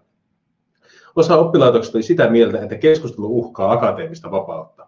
Oho. Ää, no, niin se erosi. Joku oli eri mieltä sen kanssa, niin se erosi. Hyvä. tai onko se hyvä vai huono? Mä en nyt tajua. Et 130 opiskelijaa toivoi, että käsiteltäisiin rakenteista rasismia, mutta sitten jotkut että ei, kun sä heittää sun paska, niin tämä on, tämä on länsimaisen akateemisen vapauden vastasta kommunismia, joten se erosi, niin eikö tämä ole hyvä? Joskus menestystarinoitakin. Kyllä. Kööpenhamina kuninkaisen taideakatemian rehtori Kirsten joutui jättämään työssä jälkeen, kun koulun monimuotoisuudesta ja rasismista käyty keskustelu johti antirasistiseen toimintaan, jossa opiskelijat heittivät koulun perustajan rintakuvan kanaaliin. Mm-hmm. Viime vuoden lopulla Suomen teatterikoulu nousi otsikoihin, kun Suomen Kuvalehden artikkelissa pari pedagogia hämmästeli korkeakoulun opiskelijoiden uusia vaatimuksia teatteriopetuksen sisällöstä. Jutussa syntyi vaikutelma, että taidealojen opiskelijoista on tullut yliherkkiä jopa Shakespearein näytelmien sisällöille. Myös HS kirjoitti aiheesta. Opiskelijoiden mukaan koulussa ei ollut käynnissä mitään kuohuntaa. Taide luo maailmaa ja teatteri korkeakoululaisena haluan kriittisesti tarkastella sitä maailmaa, jota olen näyttämölle ja ympärilleni luomassa, opiskelija Suvi Tuominen kirjoitti. Svenska Dagbladetin mukaan yliopistojen, korkeakoulujen ja muiden akateemisten laitosten on kestettävä tiukkaakin keskustelua, muuten niillä ei ole tarkoitusta. Se muistuttaa, että ilman jatkuvaa avointa mielipiteiden vaihtoa ja kriittistä keskustelua ei monikaan teoreettisia tai humanistisia saavutuksia olisi syntynyt. Oho, oho, aika pelottavaa tekee. järjen ääni. Mm. Tai näennäisesti järjen ääni. Mutta akateeminen vapaus, johon useimmat yliopistot ainakin toistaiseksi väittävät pyrkivän, näyttää olevan yhä enemmän uhattuna. Britanniassa on haluttu estää kiisteltyjen henkilöiden esiintymisiä. Syyt kieltämiseen voivat olla esimerkiksi henkilön lausunnot transseksuaalista, feminismistä tai rasismista. SVD-toimittaja Josephine de Grerio Holmström kirjoittaa. Britanniassa hallitus... Suomessa, onneksi Suomessa Jep. Britanniassa hallitus on BBC mukaan esittänyt suunnitelman, jolla pyritään varmistamaan sana- ja ilmaisunvapaus maan yliopistoissa. Britannian opetusministerin Gavin Williamson varoitti BBCn mukaan yliopistossa tapahtuvan hiljentämisen pelottavista seurauksista. Hallituksen mukaan yliopistojen pitäisi aktiivisesti edistää sananvapautta. Jos niin ei tapahdu, seurauksena pitäisi olla sakko. BBCn mukaan maan johtavien yliopistojen ryhmä on varoittanut hallitusta luomasta turhaa ja raskasta uutta byrokratiaa. Opiskelijoiden kattojärjestö puolestaan on sanonut, että sananvapauden kriisistä yliopistossa ei ole mitään todisteita. Ei, ei tietenkään, kun kommunistit arvioivat sitä, että tuota, onko yliopistossa sananvapautta, he tietenkin sanovat, että on, se on täysin vapaus mokuttaa ja vihata valkoisia. Mutta niin mikä tämä juttu edes on, kun okei, niin, molemmat on väärässä. Että tuo hallitus, joka haluaa luoda jotain, niin okei, se teknisesti on jo olemassa se niin sanottu sananvapaus. Varsinkin yliopistoissa niiden pitäisi olla autonomisia ja niin edelleen. Mutta ne on ne yliopistot itse, jotka ja sitten sen ympärillä pyörivät epämääräiset hahmot, jotka vaatii sitä hiljentämistä tai cancelointia tai näitä. Mutta sitten tulee nämä muut ihmiset, yliopistot, jotka sanoo, että no ei kun ihan ei ole mitään todistetta. Miten niin? Sulla on miljoona todistetta. Pelkästään Helsingin yliopisto, ne, ne bännäs meidät. Tieto lisää tuskaa. Me haluttiin sieltä vuokrata tilat, ei. Niin tämä, tämän takia mä vihaan näitä lehtiä, koska ne normot, jotka lukee tätä paskaa, niin ne, ne ei saa sitä oikeaa kuvaa, mikä, niin kuin mistä oikeasti on kysymys. Ja miksi halli, mitä se hallitus aikoo tehdä Britanniassa? Mitä nämä aikoo tehdä? Niin ja miksi niiden pitäisi edes tehdä, kun teknisesti meillä on jo kaikki lait sen puolesta, että jos joku vuokraa jonkun tilan, niin sitten et sä voi niin kuin päivässä sanoa, että okei, me perutaan teidän vuokra tapahtuma. Tai et sä voi sanoa, että okei, sä saat potkut, saat levymyyjä, missä levykauppa X, okei, sä saat potkut, koska sä varisverkosta soitti meille. Niin, niin kaikki nämä jutut on valmiiksi jo laittomia. Niin tämä hallituksen lakisuunnitelma, niin on paskaa. Ja myös nuo yliopistot on paskaa, niin en mä tiedä, tämä on vitu rasittava. Oikeasti kaikki lait pitäisi vaan uudelleen kirjata. Meidän pitäisi poistaa kaikki lait ja kirjoittaa ne alusta asti selkeiksi semmoisiksi, joita ei voi tulkita, vaan se on, että okei, sä oot puhuja, sä meet yliopistosta, sä vuokraat tilat yliopistosta, niin sitten sä meet sinne ja sä puhut. Jos ne ei tykkää susta, niin sitten ne voi, ne voi perustaa oman tapahtuma, jossa ne sanoo, miksi sinä olit huono ihminen. Ja sitten toisinpäin. Mm-hmm. Tämä on se, miten se on niin kuin, jo renesanssiajalta mennyt. Mutta nyt me eletään 2000, tai siis tätä, mä oon nähnyt tätä jo yli 10-15 vuotta tätä paskaa, että, että jos, jos, sä oot, jos sä oot jotenkin leimattu, niin sitten ei päästä sua minnekään. Ja näiden hallitusten suunnitelmat, niin joo, me tiedetään, ne ei, ne ei edistä mitään. Sitten jos tuota, olisiko ehkä viimeinen aihe, ja tämäkin on Yleltä, ja tuo käsittelee samaa aihetta. Liian paljon valkoisia taas jossain. Siis, monta kertaa ollaan mekin tässä lähetyksessä sanottu, että aina kun puhutaan valkoisuudesta, niin se on aina ongelma. Ja se on aina ratkaistavissa oleva ongelma. Joo, mutta pitäisikö me ottaa tämä natsikulku ikkuna alla ennen sitä? Vai, vai onko sulla liian? Joo, otetaan se. Tämä oli aika hauska. Jo, jo, to, joo, otetaan vaan. Tuota, tämä on kuitenkin lyhyt, niin tämä on he, helppolukuinen. Otetaanko tämä Uuden Suomen juttu? Joo, joo. niin se MTV oli kokoomuksen Helsingin pormestariehdokas, joka itki, että täällä on natsikulku, ettei ikkuna olla. Se on, se on se Helsingin isoin ongelma. Onneksi meillä on hyvä pormestariehdokas joka puuttuu tähän? otan tästä tuota suoran lainauksen Uuden Suomen jutusta. Piha toivoi, että erilaisuuteen voitaisiin suhtautua avoimin mielin kiinnostuksesta, uteliaisuudesta, ennakkoluuleen sijaan. Hän viittasi työvoimaan ja innovaatioihin todetessaan, että maahanmuutto on elintärkeää Suomessa. Me tarvitaan huippuosaajat, superkoodarit, voltkuskit, lähihoitajat, piha luetteli. Oi vittu. Jos meillä on puoli miljoonaa työtöntä Suomessa, niin eikö niistä löydy Volt-kuskeja? Niinhän sitä luulisi kyllä. Helsingissä noin 50 prosentissa busseissa on kuljettajina Suomen muuttanut henkilö.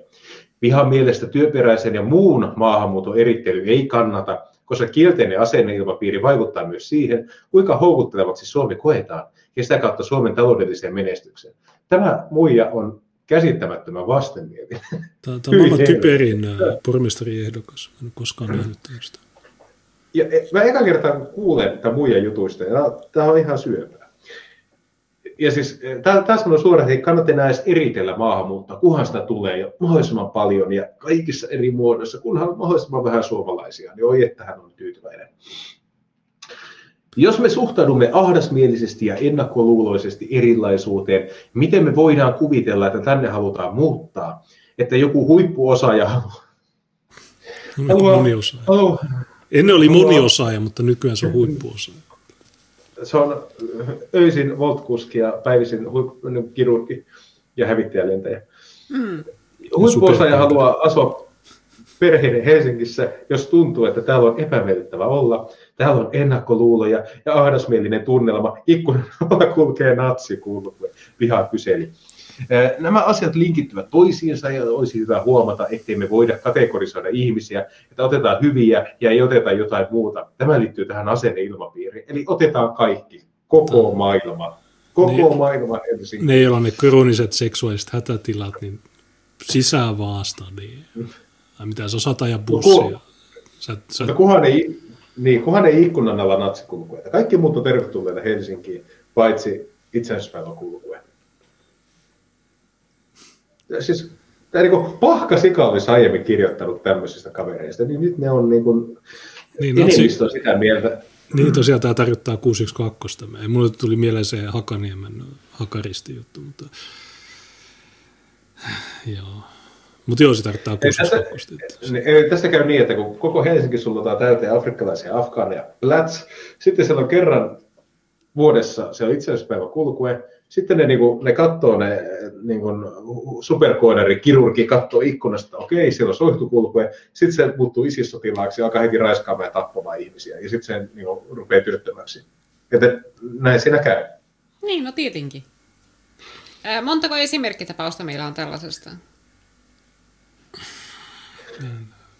Niin, no, jos katsoo, että mikä on näiden ryhmien keskimääräinen työllisyysaste, ja sitten katsoo, että Helsingissä kuitenkin on itsenäisyyspäivän kulkueita, niin eikö tässä voisi selvästi niin osoittaa sen, että on kulkueita ja työttömyyttä yhtä aikaa. Nyt, nyt pitää ottaa tarpeeksi rohkea ihminen, joka sanoo, että se johtuu tästä. Tämä johtuu tästä. Hmm. Mutta eikö ne natsit ole kaikki työttömiä? Ja niitä kannat, persut kannattaa niitä. Persut on semmoisia, jotka ajaa Mersulla ja joiden tulot on yli 6000 euroa niin samaan aikaan kaikki tämä on julistettu näissä samoissa lehdissä, niin mä luulen, että joku juttu ei pidä paikkaansa näissä, mutta tässä piha voitti Rydmanin. Kyllä. Pyhä kertoi haastattelussa, että hän painottaisi pormestarina ihmisten toimeliaisuuden yrittämisen mahdollistamista, tarkkaa taloudenpitoa sekä ekologista kantokykyä. Voisi sanoa, että Kirsi Piha on erittäin gay. Ei, ei, ei, ei mene jatkoon. Tuota, Asyli ja Sinimusta liike on ainoa puolueet, jotka eivät kannata Kirsipihaa pormestariksi. Joo, kokoomuksen piirikokous vahvisti pihaan. Hän voitti Ville Rydmanin 67 vastaan 34. Otto Meri kertoo. Otto Meri juhlii tätä. Juhlii. No Ville Rydmankin on aika gay, mutta olisi se silti miljoona kertaa parempi kuin tämä Kirsi Piha. Että en mä tiedä, olisiko se sopivaa pormestariksi, mutta ei tämäkään ole. Minusta tämä Kirsi Piha on aivan ihanteellinen valinta. Siis mä toivoin nimenomaan, että kokoomus ottaisi joko Pihan tai Stuvin, koska edellisissä vaaleissa niin tilanne Helsingissä oli se, että kaikki tiesi, että pormestari määräytyy voittajapuolueen mukaan, ja kilpailu oli kokoomuksen ja vihreiden välillä. Ja koska niin monet inhoaa niin syvästi Anni Sinnemäkeä, niin välttääkseen Anni Sinnemäen pormestari, pormestariuden, niin ne äänesti kokoomusta ja Jan Vapaavuoresta tuli sitten pormestari. Mutta jos sitten kokoomuksella on tarjota ihan samanlainen sekopää, niin ne menettää täysin sen edun, mm. millä ne voitti edelliset vaalit. Se on totta. Nehän, ainakaan nämä taloustutkimuksen gallupit ja nämä, niin aina sanoo, että suurissa kaupungeissa kokoomus menestyy. Ja nö, nö, nö. Mutta nyt, jos toi kokoomuksen ehdokas on käytännössä sama kuin vihreiden ehdokas, niin eikö se voisi olla niin, että halla sitten, halla on Persujen pormestariehdokas, niin oishan se paljon parempi tonne. Niin, että se nimenomaan niille, jotka karsastaa niitä Sinnemäen kaltaisia, niin on nyt sitten se vaihtoehto siinä, missä kokoomus ei pysty edustamaan sitä vaihtoehtoa. Niin onko se vihreällä muuten ehdokasta nyt? Kukas? En, en muuten tiedä, onko ne vielä ilmoittaneet, että kukas niitä... Ehkä ne ilmoittaa vaalien jälkeen. Hmm. Tai ehkä vihreät tietää, että, että vaalit siirretään koronatilanteen takia. Mutta otetaanko nyt tämä viimeinen yleisjuttu? Joo. Joo. Mikä, onko se tämä Saksan juttu? On. Saksassa on aika, aika tuhti meininki kanssa. Missäpä ei nykyään olisi. Otsikko. Saksassa 185 näyttelijää astui kaapista ulos. Voisiko joku pysyä välillä kaapissa? Vaatimaan TV-ruuduille valkokankalle itsensä näköisiä rooleja. Me olemme jo täällä. Tämä on vähän sama. 185, niin puolikoneellista. Niin. niin. Tämä tuota, vähän sama ilmiö, mitä Hollywoodissa on, että miksi on liikaa valkoisia, miksi on liikaa näitä. Koska kukaan ei siellä toteaa, että miksi, miten nämä kaikki voi olla juutalaisia, mutta tuota, se, se ei ole koskaan keskustelun kohteena. Mutta Saksa on selvästi, Saksan elokuvateollisuuteen on tullut sama kysymys. Miksi siellä on vain saksalaisia? No ensinnäkin sillä ei ole vain saksalaisia. Mutta... Niin. Saksalaisen Süddeutsche Zeitung sanomalehden äh, viikkolehdessä julkaistu 185 näyttelijän manifesti on herättänyt huomiota Saksassa. Viikkoliitteen kannesta katsoi viime perjantaina lukija 185 näyttelijän kasvot. Heidän joukossaan oli monta elokuvien ja TV-sarjojen katsojille tuttua henkilöä. Udo Samel, Mark Watche, Karin Hanksevski, Saksan menestyttiämästä TV-sarjasta Tatort, Emma Pading, joka sai kansainvälisen Emmy-palkinnon ehdokkuuden roolistaan Play. Nyt näyttelijöillä oli asiaa, jota Saksassa ei aiemmin ole näin laajasti puitu. He vetosivat asennemuutoksen puolesta, jotta TV-ssä, elokuvissa ja teatterissa nähtäisiin seksuaali- ja sukupuolivähemmistöjä edustavia rooleja. Ähm, niin, tämä Play, Play-elokuva, niin onko tämä se superrasistinen elokuva Ruotsista, jonka Aa, käsikirjoitus se. oli kuin ää, rasistisesta blogista. Ja se oli tosi hyvä. Mun mielestä hemmetin hyvä. tai hyvä. se, se kuvasi se... realistisesti Göteborgin arkielämää. Niin, se oli joku mustia poikia, jotka kiusasivat valkoisia? Mustia ja ruskeita. Okei. Okay. Identifioimme itsemme muun muassa lesboiksi, homoiksi, biseksuaaliksi, muunsukupuolisiksi, transuiksi, intersukupuolisiksi ja ei-binäärisiksi. Tähän asti emme ole voineet avoimesti yksityiselämäämme ilman pelkoa seurauksista ammatillista elämäämme. Ja voineet avoimesti yksityiselämästämme ilman pelkoa seurauksista. Voineet avoimesti, jos vesi puuttuu. Joo, nämä Yle jutut nykyään. Joku kirjoittaa. Allekirjoittaneet vaativat myös somessa Act Out-tunnisteen alla parempaa näkyvyyttä erilaisille seksuaalisille suuntautumisille ja sukupuoli-identiteetille saksalaisessa tuotannossa. Monet saksalaiset kulttuuriinstituutiot Berlinailen tavoin ovat asettaneet tukemaan, asettuneet tukemaan näyttelijöiden manifestia. Näyttelijät kertovat äh, Süddeutsche Zeitung magasinen haastattelussa, että agentit, tuottajat ja ohjaajat ovat neuvonneet heitä olemaan tulematta kaapista ulos, koska se vähentäisi heidän mahdollisuuksia saada heteroseksuaalien rooleja. Oota, tuossa alussa sanottiin, että tämä on herättänyt paljon sitä, että tällä twiitillä on 1700 tykkäystä ja tämä on melkein kaksi viikkoa vanha. Mullakin ollut ja mä en ole mikään Süddeutsche Zeitung. Niin, 599 äh, kommenttia. Olisin halunnut ottaa punaiselle matolle mukaan rakastamani naisen, mutta minua suositeltiin vahvasti toimimaan toisin, koska olisi tuhonnut urani, kertoo lehden haastattelussa Emma Padin. Haastateltavat puhuivat muun muassa siitä, kuinka heillä itsellään oli nuorempana vähän ammatillisia roolimalleja, ja kuinka heitä on ohjattu roolitöissä näyttelemään enemmän heteromaisella tavalla.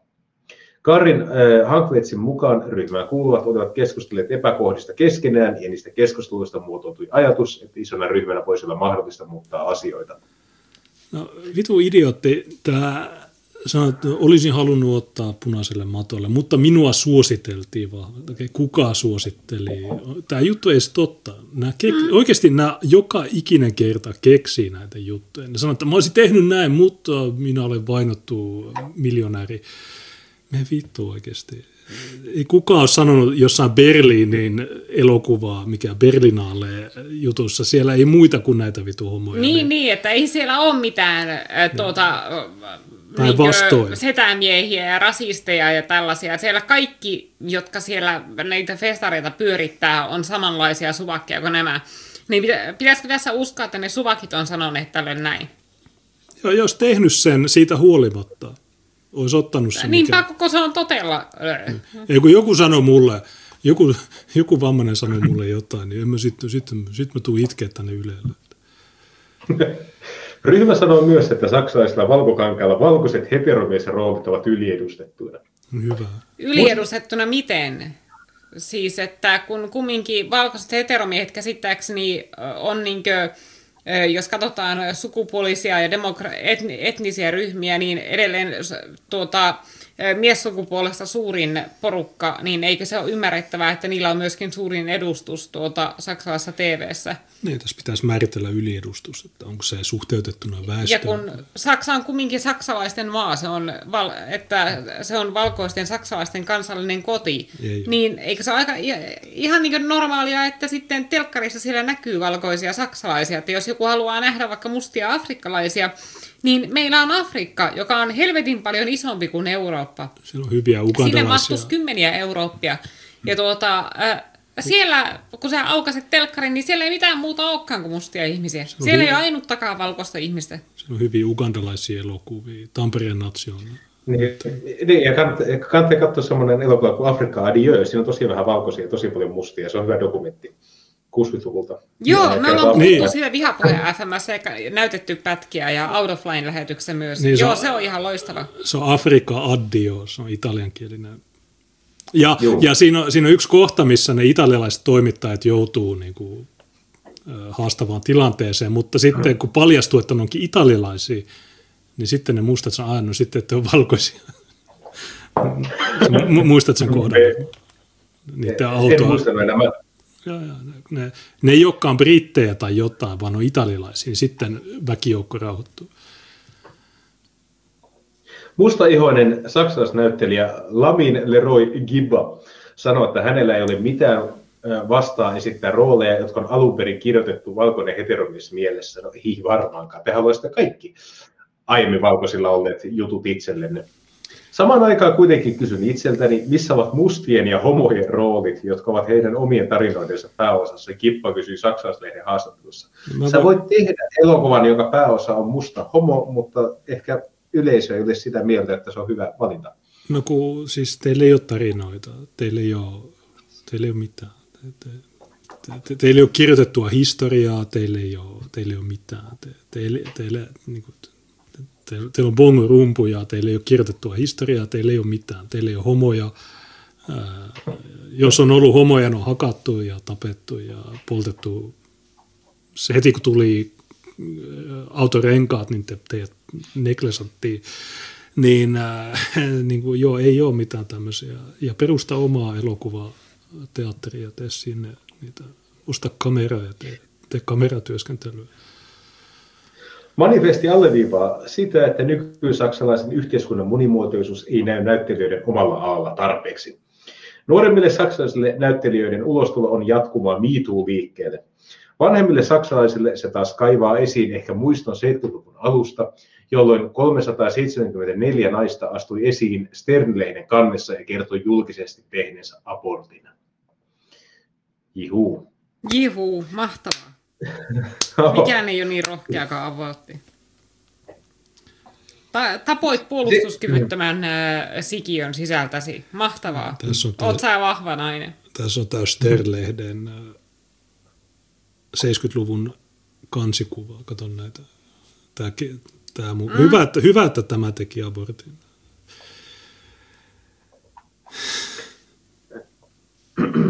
Seksuaalisen häirinnän esiin nostanut MeToo-kampanja alkoi nimenomaan elokuva-alalta. Se on tuonut jo alalle maailman, äh, maailmanlaajuisesti muutoksia, joiden synnyttämään aaltoon saksalaisnäyttelijöiden manifesti osuu. Berliinin elokuvajuhlat on jo kertonut aiemmin muuttavansa parhaan näyttelijän palkintonsa sukupuolineutraaliksi. Elokuvajuhlien johto sanoo uskovansa, että päätös on merkki sukupuolikysymyksiin liittyvän tietoisuuden noususta. Myös Yhdysvaltain elokuva-akatemia on kertonut, että parhaan elokuvan Oscar-ehdokkaan näyttelijöissä ja tuotantotiimissä pitää jatkossa olla nykyistä enemmän vähemmistöryhmiä edustajia. Tämä me ollaan käyty aiemmin munossa. Muutoksen on tarkoitus astua voimaan vuoden 2024 Oscar-valinnoissa. Viime kesän Black Lives Matter-liikehdintä vain voimisti suuntausta. Esimerkiksi Comcastin omistama Sky Maksu TV-jätti on nyt asettanut tavoitteeksi, että se tuotannossa työskentelevistä 20 prosenttia on ei-valkoisia. Mä en sitten tiedä, että tehdäänkö tämä DNA-testeillä vai millä tämä määritellään. Niin, ja kun eihän mitään valkoisuutta ole olemassa, niin miten ne voi niinkö, pitää tällaista asiasta huolen, kun valkoisuus on vaan myytti. Viime kesän Black Lives Matter liikehdintä, eli ne mellakat, jossa poltettiin. Kaupunkia maan tasalle tuotettiin miljardien vahingot. Jotka oli 93 prosenttisesti enimmäkseen rauhanomaisia. Niin, hmm. niin kuin, Okay, niin voidaanko, jos, jos me järjestetään tuommoinen BLM, eli me poltetaan kaupunkeja, poliisilaitoksia, hakataan vasta, random vastaantulijoita niiden ihonvärin perusteella, niin saadaanko mekin jotain? En mä haluaisi näytellä mitään.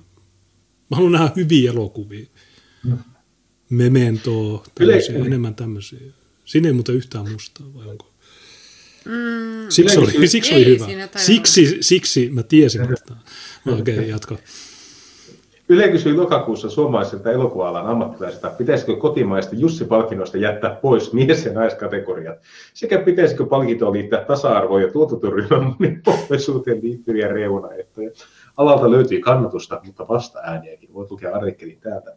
Se on se hienoa, että nykyään palkinto tulee siitä, että joku on homo tai ei ole valkoinen. Et se niin kertoo, että nyt me ollaan niin kuin palkitsemisjärjestelmän huipulla, että koulupaikat pitäisi tulla sen mukaan, että jos sä et ole hetero ja sä et ole valkoinen, työpaikat pitäisi tulla sen mukaan, ei, ei, ei siitä, kuinka hyvä sä olet siinä työssä, vaan sen perusteella, että kuinka homo sä olet ja kuinka neekeri sä olet. Niin, tietenkin. Ja, ja ka- kaikki niin kuin, näyttelijävalinnat pitäisi tehdä sen perusteella, kuinka homo ja kuinka neekeri sä olet. Niin tämä on hieman väsyttävää. Ja sitten varsinkin kun sanotaan, että halutaan mennä semmoiseen yhteiskuntaan, jossa ihonvärillä ei ole enää mitään väliä. Hmm. Mut, Tämä on kamala väsyttävää, kun se on ainoa, mikä jää enää jäljelle, on se, että kunhan et ole valkoinen ja hetero, niin sä voit toimia missä tahansa yhteiskunnan osa-alueella. Niin, no amerikkalaisissa elokuvissa, niin niissä aina on ollut ei-valkoisia, jotain etnisyydeltään tuntemattomia tai mustia tai mitä tahansa, niin onko se ollut huono. Euroopassa, jos katsot ranskalaisia elokuvia, niin esimerkiksi La En vuoden 1995 leffa, niin siinähän on tämä Mathieu Kassovitsin, joka on juutalainen, niin siinähän kerrotaan näistä lähiöhaasteista ja siinä on mustaa, siinä on arabia, siinä on näitä on ne hyviä näyttelemään silloin, kun niiden pitää olla gangstereita. Tai sitten se just nimenomaan tuo Play-elokuvaa, niin ne on hyviä kuvaamaan sitä, miltä se monikulttuurinen arki näyttää valkoisen tavallisen ruotsalaisen tai muun eurooppalaisen kannalta, että, se, että sä, ne ajaa sut puuhun, kiipeämään puuhun, ne varastaa sun puhelimen, sun kengät ja kaikki, niin tietysti niissä rooleissa olisi vaikea laittaa joku valkoinen, että niihin me tarvitaan niitä, mutta toisaalta jos me peruttaisiin tämä koko monietninen yhteiskuntakokeilu, niin ehkä sitten myöskin ne elokuvat tai ne roolit, niin mihin me tarvitaan niin näitä rooleja. Että jos sä kerrot tarinan, niin ne, ne aina sanoo, että joo, mutta jos, jos, jos ei, mä en voi samaistua näin. Miksi et? Sä voit mennä takaisin sun kotimaahan ja tehdä siellä elokuvia, samaistua niihin ja antaa meidän rauhassa. Mutta tuohon vielä yksi ehkä pointti, minkä halusin heittää, niin, äh, niin tässä sanotaan, että Yle kysyi lokakuussa ja sitten alalta löytyy kannatusta, mutta myös vastaääniäkin. Niin, että kaikki ei ollut samaa mieltä. Niin nämä vastaäänet, niin nämä on niitä rasisteja, mutta ne kannattajat, niin ne on hyviä. Niin, tota, niin, älkä, niin, yksi vinkki, älkää katsoko elokuvia, boikotoikaa kaikki. Jos teillä on Netflix, perukaa se. Jos teillä on mikä tahansa älkää katsoko. Tilatkaa meidän kanavaa, kuunnelkaa vaan meitä. No, katsokaa, mur, katsokaa, ne, niin, siis katsokaa Murdoch Murdockia ja tuota, sitten kuunnelkaa Misteriittiä. Ja TRS, The Right Stuff. Niin. Joo, kyllä. Sehän olisi tietenkin niin kuin omat elokuvat. Se, se olisi kyllä seuraava, tuota, niin kuin, mihin alakulttuurimme pitäisi edetä. Että on jo omat uutispalvelut ja omat blogialusta. Sitten jos olisi oma viihteen muodot, niin sitäpä se olisi. Ja myös amerikkalaiset onnistuneet tässä aika hyvin, tai onnistuvat tasan niin kauan kuin YouTubessa pystyvät tuottamaan omia videoita. No nykyään monet tekee omia alustoja. Esimerkiksi TRS, niin niillä on oma alusta. En, ne ei tee elokuviin, niillä on samanlaisia mm. keskusteluja kuin meillä, mutta siellä ne voi käyttää täysin vapaasti N-sanaa ja kaikkia. Ja se on, se on tosi, tosi virkistävää kuunnella semmoista keskustelua, jossa ei ole mitään, että höhö, mä käytän kiertoilmaisua, vaan ne sanoo suoraan N-sanat ja kaikki. Niin se on todella, todella, ja, ja kun sä kuulet sen, niin sä huomaat, että kuin, kuin typerää tämä, ja kuinka ärsyttävää ja kuinka haitallista ja kuinka ongelmallista ja problemaattista tämä itsesensuuri on. Ja, mutta joo, tosiaan tuo omat elokuvat, niin se olisi vitun kovaa.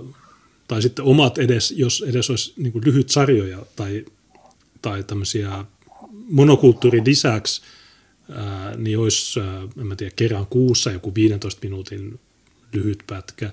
Mutta se, se ongelma vaan on siinä, että meillä ei ole niitä tekijöitä ja osaajia. Hmm. Eh, tai ehkä on, mutta, mutta semmoisia, että ne oikeasti vetoaisi ihmisiä. Että se ei ole semmoista... Niin, no, siis, no hei, hei nyt voihan nykyään katsoa Mel Gibsonin elokuvia. Ja mainit, mein, ja... meinasin mainita äsken minuutti sitten Kyllä. Mel Gibsoni. Mutta sitten oli myös se yksi elokuva, mikä se oli se, missä oli Jeesus? Ka, ka, The Passion of the Christ, ja varmaan viittaat siihen. Niin, mikä? Se Mel Gibson elokuva. Passion of the Christ. Ei, ei, ei se vaan, joku amatöörielokuva, joka oli jonkun median mukaan antisemitistinen tai jotain rasistinen. Joku amatöö, tai siis no. joku semmoinen heikkolaatuisempi niin sanotusti. Mutta okay. pitää, kun ongelma on se, että sen tuolle isolle massalle, niin se näennäinen laatu, niin se on, se on tosi tärkeä juttu. Se sisältö sinänsä ei ole tärkeä niille, mutta... No, no sitten kansakunnan synty on tietenkin tuota, El Clasico, se kannattaa katsoa. Tämä, tuota, joka sai aikaiseksi toisen klaanin tulemisen. Mm, en Laita mulle telegrammiin se. No se on ihan niitä vanhoja tuota, amerikkalaisia. 1915. Tuota, joo, 1915. Ja nykyään sitä pidetään suakkien taholla semmoisena niin rasistielokuvan niin merk- merkkipaaluna. Okei, no sitten se on hyvä. Joo, se varmasti löytyy YouTubesta, niin voidaan vaikka tänään katsoa se. Hmm. Se on, se on vain kolme tuntia pitkä, että siihen kannattaa varata hyvin aikaa. Mm. No se on liian pitkä elokuva. Ei, mutta, joo, mutta siis joo, tuo, tuo fakta, että tosiaan meidän pitää myös laajentaa tätä, ää, ei pelkästään keskustelutuokioita, vaan myös just viihdettä ja tämmöisiä. Mm. Se on vaikea toteuttaa, koska ihmisiä, tai siis tämä on liian vaikeaa liian vaikeaa, mutta en, jotkut äh, ehkä meidän katsojista, niin ehkä tämä herättää niissä ajatuksia, niin sitten alkaa tekemään tätä. Sähän oot tehnyt paljon räppivideoita. ja, ja lyhyt elokuvia. Kyllä, pitää paikkaansa. Ja t- tällä hetkellä olemme tekemässä dokumenttia yhden kaverin kanssa aiheesta suomalainen äärioikeisto ja kansallismielinen toiminta, jos on aloitettu vuodelta 2016 sen kuvaaminen, että ehkä siitä saisi e, e, hivenen tuota, e, edes jonkinnäköisen tuota,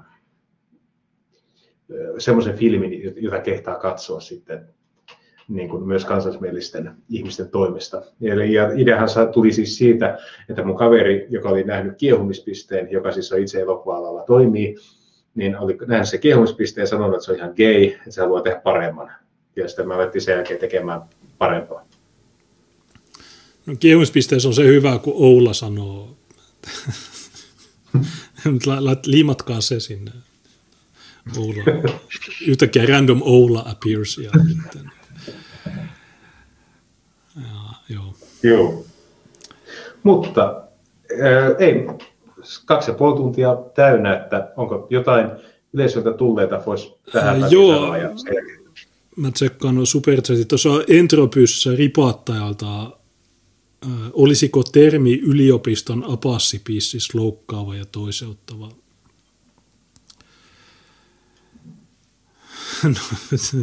retorinen kysymys. Ja ripattaja mä huomasin, että maanantai lähetykseen sä olit laittanut jotain ja mä olin en ollut huomannut sitä, niin mä olen pahoillani siitä, mutta katsotaan. Mitäs täällä oli,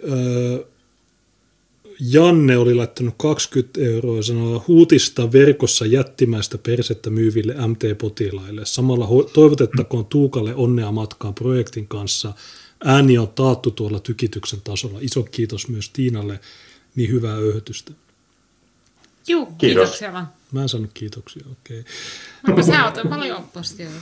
Se on, ja sitten Tapio on laittanut kaksi äh, ilman mitään viestiä. Yksi oli 1872 ja toinen 373. Niin,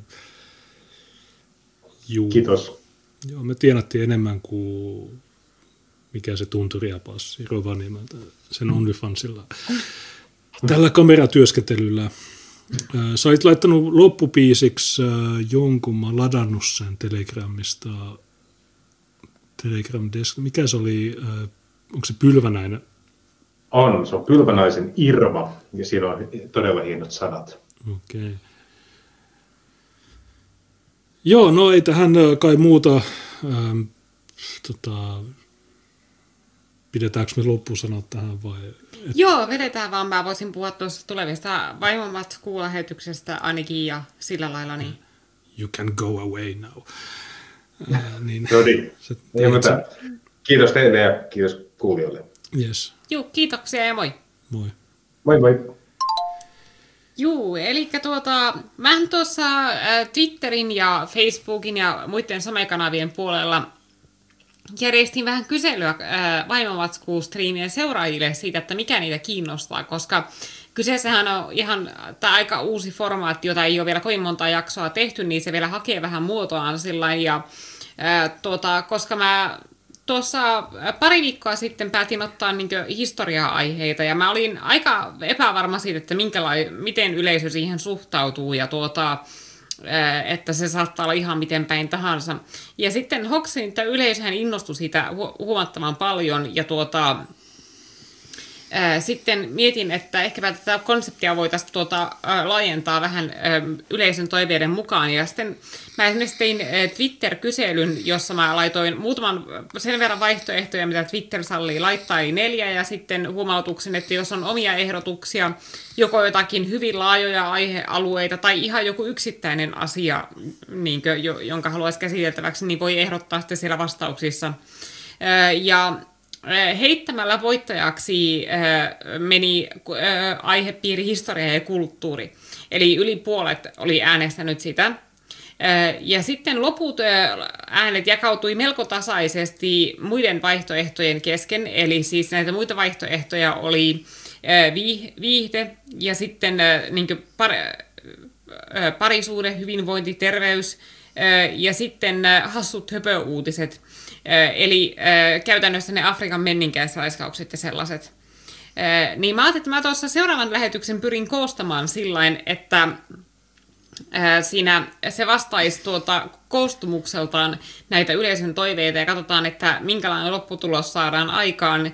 Ja totta kai näiden kyselyvastausten lisäksi huomioin myöskin ne tuota, katsojien omat ehdotukset, mitä on eri somekanavilla tullut.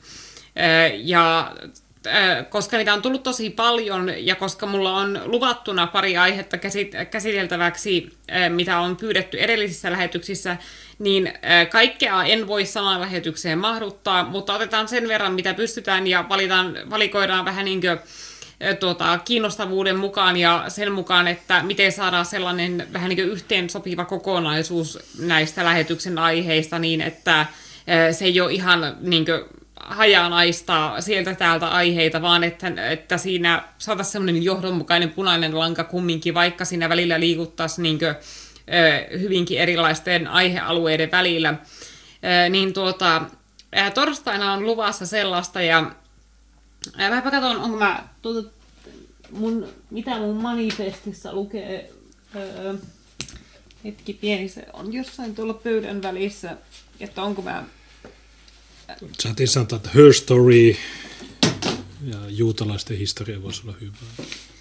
No, äh, joo, ja itse asiassa juutalaisen historia, mä oon siihen perehtynyt paljon, esimerkiksi niin juudalaisten niin elämään tuota, tässä Jeesuksen elinaikana, koska se, mähän tuossa edellisessä lähetyksessä puhuin Jeesuksen historiallisuudesta, ja jotta sä pystyt arvioimaan Jeesuksen historiallisuutta, sun täytyy ymmärtää aika hyvin, että minkälaista oli juutalaisten elämäntapa, minkälainen oli poliittinen ilmapiiri, kaikki tällaista asiaa. Sitten mä tuossa katsoin muutaman tunnin verran dokumentteja esimerkiksi Jerusalemin piirityksestä vuonna 70 tästä suuresta juutalaiskapinasta, ja muista vastaavista tällaista asioista, niin joo, tuo olisi itse asiassa, että mä voisin vähän niin jatkaa ainakin lyhyesti siitä tuota, aiemmasta aiheesta tuota, ja puhua tästä niin kuin, juutalaisten poliittisesta historiasta, vapaustaistelusta, siitä, että mitä Messias tarkoitti niille, kun ne sanoi Jeesusta Messiaaksi ja tuota, minkä vuoksi, ja mähän sen mainitsin justiinsa, että Messias päätyi ristille nimenomaan siksi, että se oli käytännössä synonyymi vallankumousjohtajalle, joten tuota, ajattelin, että voisi tästä puhua. Ja sitten mä voisin, ajattelin, että voisi myös ottaa esille sellaisia kysymyksiä niin tähän uskontoaiheeseen liittyen, koska se herätti paljon keskustelua, jotka, joita ihmisillä ei välttämättä ole tullut mieleenkään ajatella. Niin esimerkiksi se, että tuota, useamman sadan vuoden ajan tuota Jeesuksen elinajan jälkeen käytiin kiivasta keskustelua siitä, että oliko Jeesus edes ruumiillinen olento, oliko sillä fyysistä ruumista, vai että, että oliko se lainkaan ihminen, vai oliko se vaan sellainen niin ihmisen näköinen uskottava illuusio, niin henkiolento, vähän niin kuin hologrammi, ja oliko sillä inhimillisiä tarpeita, kuten nälkää ja janoa ja tällaista?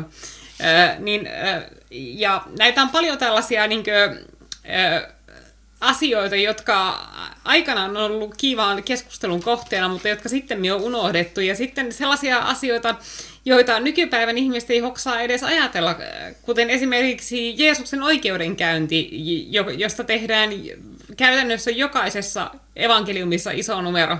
Ja kuitenkin on kaikki syy uskoa, että Jeesuksella ei ollut mitään oikeudenkäyntiä, koska tuota, roomalaiset ristiinnaulitsi tuhansittain messiaita, ja ei, niitä, ei niille mitään oikeudenkäyntiä järjestetty, vaan ne vaan haettiin ja lyötiin ristille ja se oli siinä. Ei, ei mitään oikeudenkäyntejä vaadittu, ei siihen aikaan ollut mitään oikeusvaltiota ja syyttömyysolettamaa, vaan ne pystyi roomalaiset vaan hakemaan porukkaa tuota, mielensä hyvä, mukaan. Hyvää aikaa. Ja tuota, äh, sitten ky- mä katson, mitä mä oon... Sätis kysytään, miksi ei suomalaisten historiaa, ei kiinnosta jotkut paimentalaiskansat? No, Kyllähän, siis katsokko, tämähän liittyy hyvin kiinteästi Suomen historiaan, koska mähän esimerkiksi viimeksi puhuin siitä niin kuin, tuota, ihan ensimmäistä uskonkiistasta Jaakobin ja Jeesuksen opetuslasten ja Paavalin välillä. Ja se kiista ratkaisi käytännössä koko kristinuskon tulevaisuuden. Jos Jaakobin puoli, eli siis nämä Jeesuksen opetuslapset ja Jeesuksen sukulaiset olisivat voittaneet sen uskon kiistan, niin suomalaiset ei olisi nyt kristittyjä vaan todennäköisesti kristinusko olisi hävitetty kartalta silloin Jerusalemin piirityksen jälkeen kumouksellisena liikkeenä, ja se olisi ollut sen uskonnon loppu. Mutta koska Paavali voitti tämän kiistan, niin äh, siksi kristinusko on nyt maailman uskonto, eikä siitä jäänyt vaan tullut vaan niin juutalaisten kapinaliikettä roomalaisvaltaa vastaan. Eli tällaiset, tällaisilla asioilla on oikeasti niin valtava merkitys niin jollakin äh, äh, 6-70-luvun äh, tuota, jälkeen ajanlaskualun Juudean tapahtumilla, niin niillä on vaikutusta siihen, miten me eletään nykypäivänä, minkälainen meidän yhteiskunta on nykypäivänä. Niin se on minusta hyvä, että ihmisillä on mahdollisimman laaja käsitys siitä, että tällaisista historiallisista asioista, että ne pystyy muodostamaan sellaisen selkeän aikajanan mielessään ja yhteydet näiden asioiden välillä – jotta ne ymmärtää, että miten me ollaan tultu siihen pisteeseen historiassa, missä me nyt ollaan, mitkä kaikki asiat on siihen vaikuttanut. Ja mä ajattelin, että sieltä historiapuolelta mä voisin ottaa tuota sellaista historiallista nippelitietoa, joka minusta on jännää ja josta usein liikkuu harhaluuloja ja josta usein ihmiset on väärässä käsityksessä. Esimerkiksi kuten siitä, että mitä perinteiset perhearvot tarkoittaa tai minkälainen naisten rooli on ollut. Sitten ihan tällaisia nippelitietoja, kuten että tappoivatko korsetit todella naisia? Ja tuota, tasa-arvon rooli Suomessa, minkälainen Kleopatra oli todellisuudessa? Ja tuota, ja kaikkia tällaisia niin jänniä nippelitietoja, mistä ihmisillä on usein hyvin yleisiä harhaluuloja, niin ajattelin, että mä voisin tällaisia poimia tuolta historiapuolelta. Ja sitten luetella joitakin mun omia henkilökohtaisia suosikkeja historiaalista hahmoista, niin kuin vaikkapa tuota, tämän tuota, kuningatar Teo, Teofiinon, joka teki mielettömän nousun tuota, erittäin suojatusta ja ylellisestä elämästä Byzantin palatsissa – hänet naitettiin käytännössä barbaarikuninkaalle. Hän joutui sopeutumaan tosi erilaisiin olosuhteisiin, mutta hänestä tuli lopulta loistava kuningatar, joka hallitsi niin erittäin hyvin maataan ja joka jäi historiaan niin erinomaisena hallitsijana. Niin mä että mä, mutta, tä, te, mutta edes feministit, jotka ihan noin mukamassa näitä vahvoja naisia, ei kukaan tiedä, kuka oli Seonifo. Niin mä ajattelin, että mä voisin tällaisia niin mun omia suosikkihahmoja historiasta ottaa kanssa esille. Ja sitten mä ajattelin, että voitaisiin tuolta sitä hassut söpöuutiset puolelta ottaa Afrikkaa ja Intiaa vähän. Ja mä voisin koostaa vähän niin näitä taikauskoja, mitä siellä alueella liikkuu, kuten intialaiset vessanoidat ja tosiaan esimerkiksi nämä erilaiset taikauskot, mitä liittyy noituuteen, vampyyreihin, menninkäisiin, kaiken näköisiin tuota, tuota, poppamiesjuttuihin. Ja sitten mä ajattelin, että viihdepuolelta mä voisin ottaa tuota, ää, tiettyjä ää, elokuvissa ja kirjallisuudessa esiintyviä trooppeja, jotka on, vaikuttaa äkkiseltään älyttömiltä ja, ja käsitellä vähän sitä, että miksi ne on olemassa ja miksi ne on suosittuja. Että miksi esimerkiksi naiset ää, on ihan kiimassa leffoista, joissa ää, naisilla tai tytöillä on suhde jonkun hirviön kanssa, kuten vampyyriromanssit. Että miksi naiset on niin kiimassa tällaisista täysin epätasa-arvoisista parisuhteista, jossa mies, voi, mies on täysin ylivoimainen ja se voi käden käänteessä tappaa sen naisen, eikä sillä naisella ole mitään keinoja puolustautua. Ja mistä esimerkiksi tulee tällainen trooppi kuin paha äitipuoli?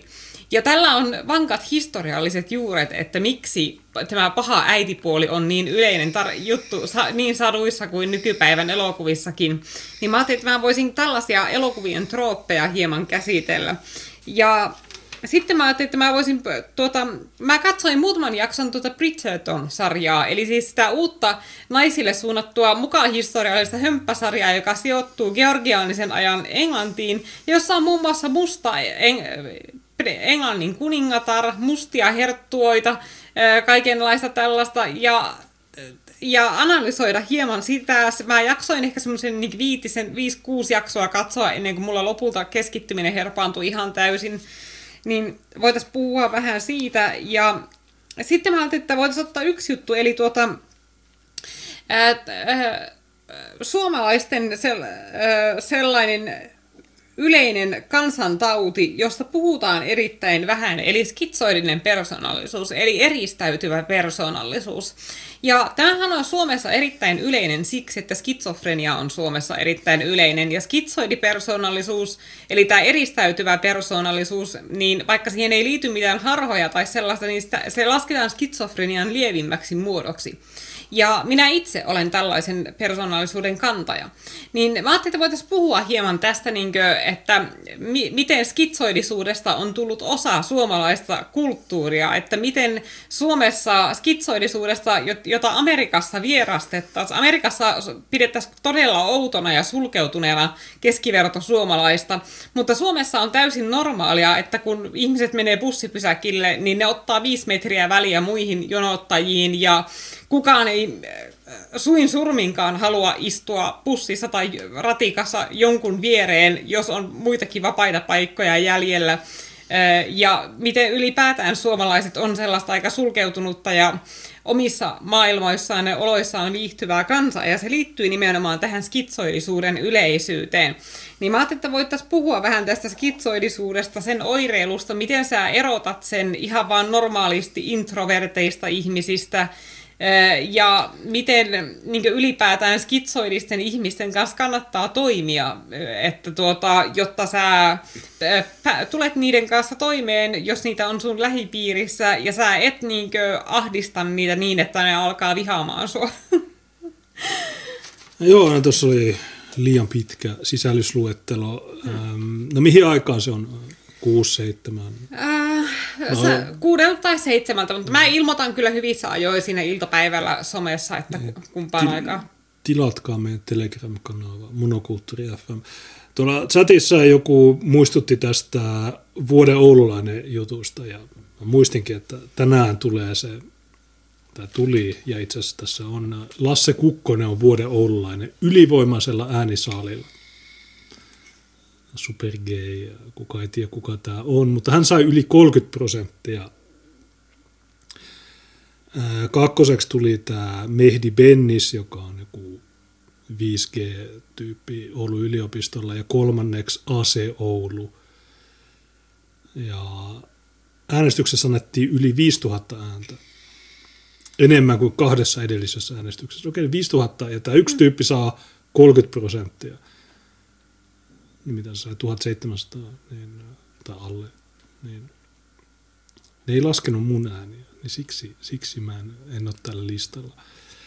Mitä täällä jutussa, bla bla, ihan vitun vammasta paskaa.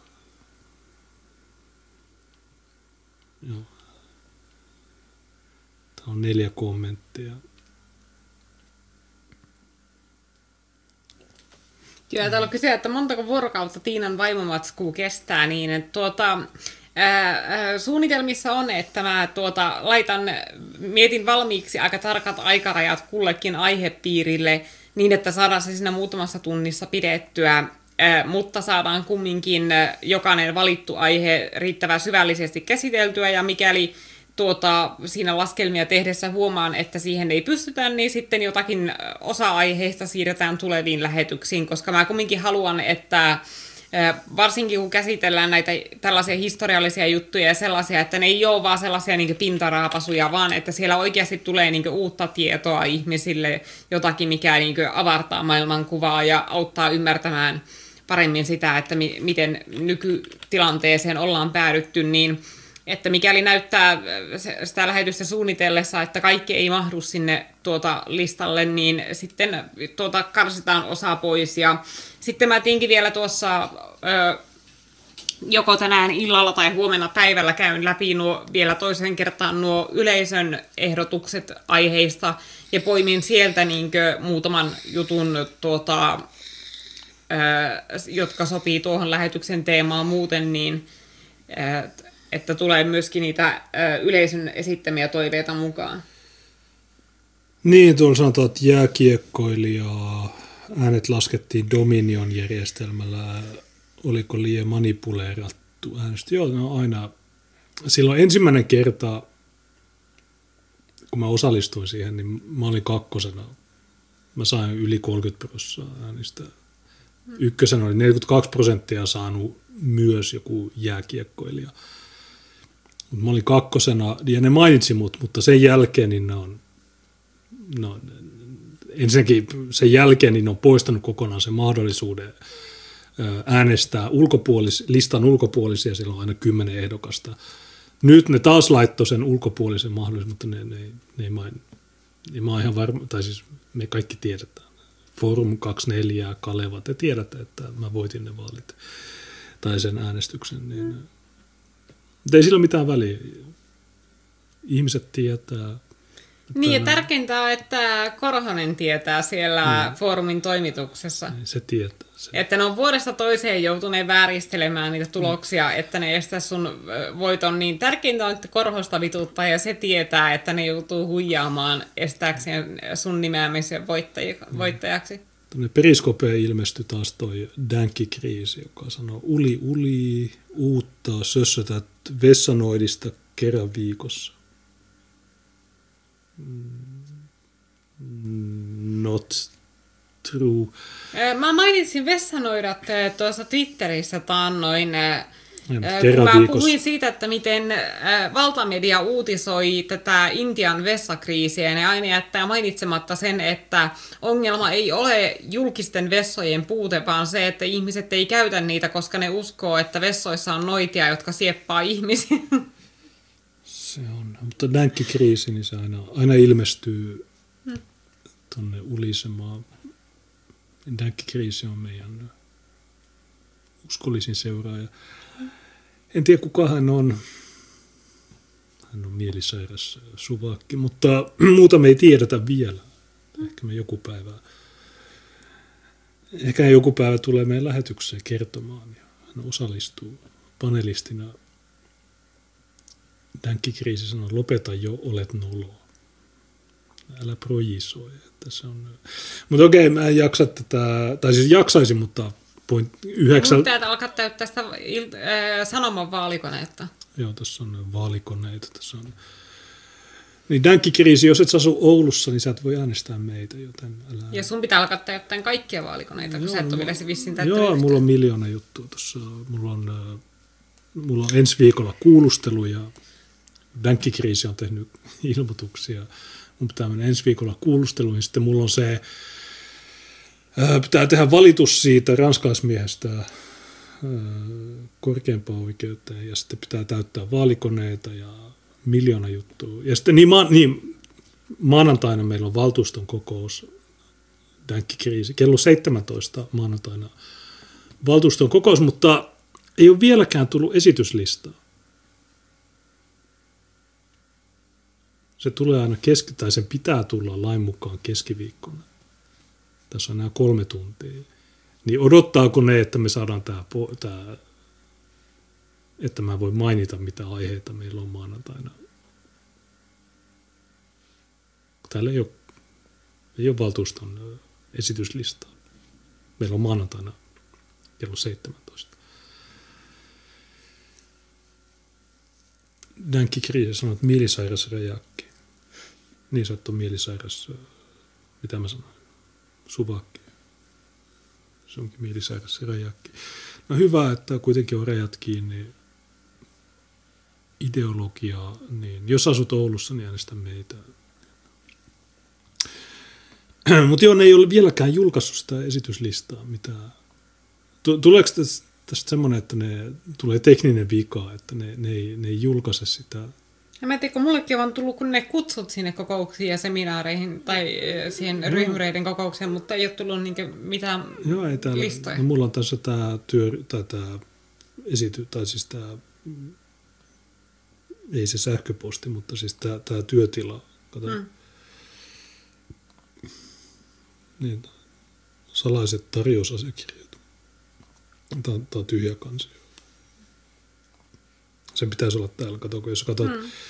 esimerkiksi tammikuu, niin kato tammikuu, niin tässä on nämä kaikki. Mutta en mä tiedä, mitä ne tekee. Kello yhdeksän en mä en ole vieläkään. Yleensä ne tulee kello 12. No jos ne ei tänään tuu, niin sitten sekin on tekninen vika. Se on tekninen vika ja sitten se pitää varmaan perua se valtuuston kokous. Mä tiedä, ehkä ne yrittää sitä. Mä en tiedä, että tämä on, mä en tiedä mitä ne tekee siellä. Mutta äänestäkää ne pois, äänestäkää meitä valtuuston, ei tule tämmöisiä sekoiluja. Me tehdään kaikki aina täysin oikein ja, ja niin edelleen. Dänkkikriisi kysyy, maistuuko dänkki shown jälkeen? No, en voi kommentoida. Ää, älkää ollaiset äänestäkö rikollisia. Miksei? I like crime. I do crime, I like crime. Niin kuin Malewen. Rikollisia ei kutsuta. Syrjintää. Natsismia Oulun valtuuston virkamiehet onkin notseja. Surullinen case. Mä laitan tähän tämän Tuukan loppupiisin. Jep. Niin se on tämä tämä on 3.44, niin lopetetaan tähän.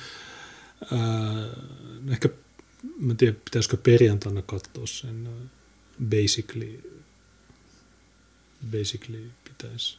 Joo, mulla olisi haluttanut katsoa se jo tiistaina, mutta äh, mä menin päikkäreille ja mä laitoin herätyksen soimaan niin varti yli viisi.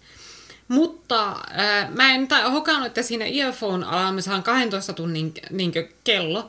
Äh, eli että mä olin sitten laittanut se soimaan, ja se sitten pärähtikin soimaan aamuyöllä viide, vähän viiden jälkeen. Ja tuota, äh, niin mä nukuin pommia ja Junes ei tajunnut tulla herättämään, herättämään mua, kun se vissiin luuli, että mä olin liian väsynyt tekemään lähetystä tai jotakin, niin se sitten jäi tekemättä, mutta katsotaan perjantaina se Roosa Tani pakkomielteen omaavan Inselin videot. Ja... Kaikki videot. Katsotaan kaikki. Ka- kaikki. Kaikki videot. Kolmen, tun- kolmen päivän skriimi. Katsotaan kaikki se videot. Hmm. Mutta joo, tilatkaa meidän Telegram-kanava, niin saatte ilmoitukset näistä ja saatte muutenkin hyvää infoa. Linkit löytyy infoboxista. Kiitos äh, superchattajille, kiitos äh, katsojille. Ysiltä Makkolet jatkaa Dailywessä, niin äh, tsekatkaa sen.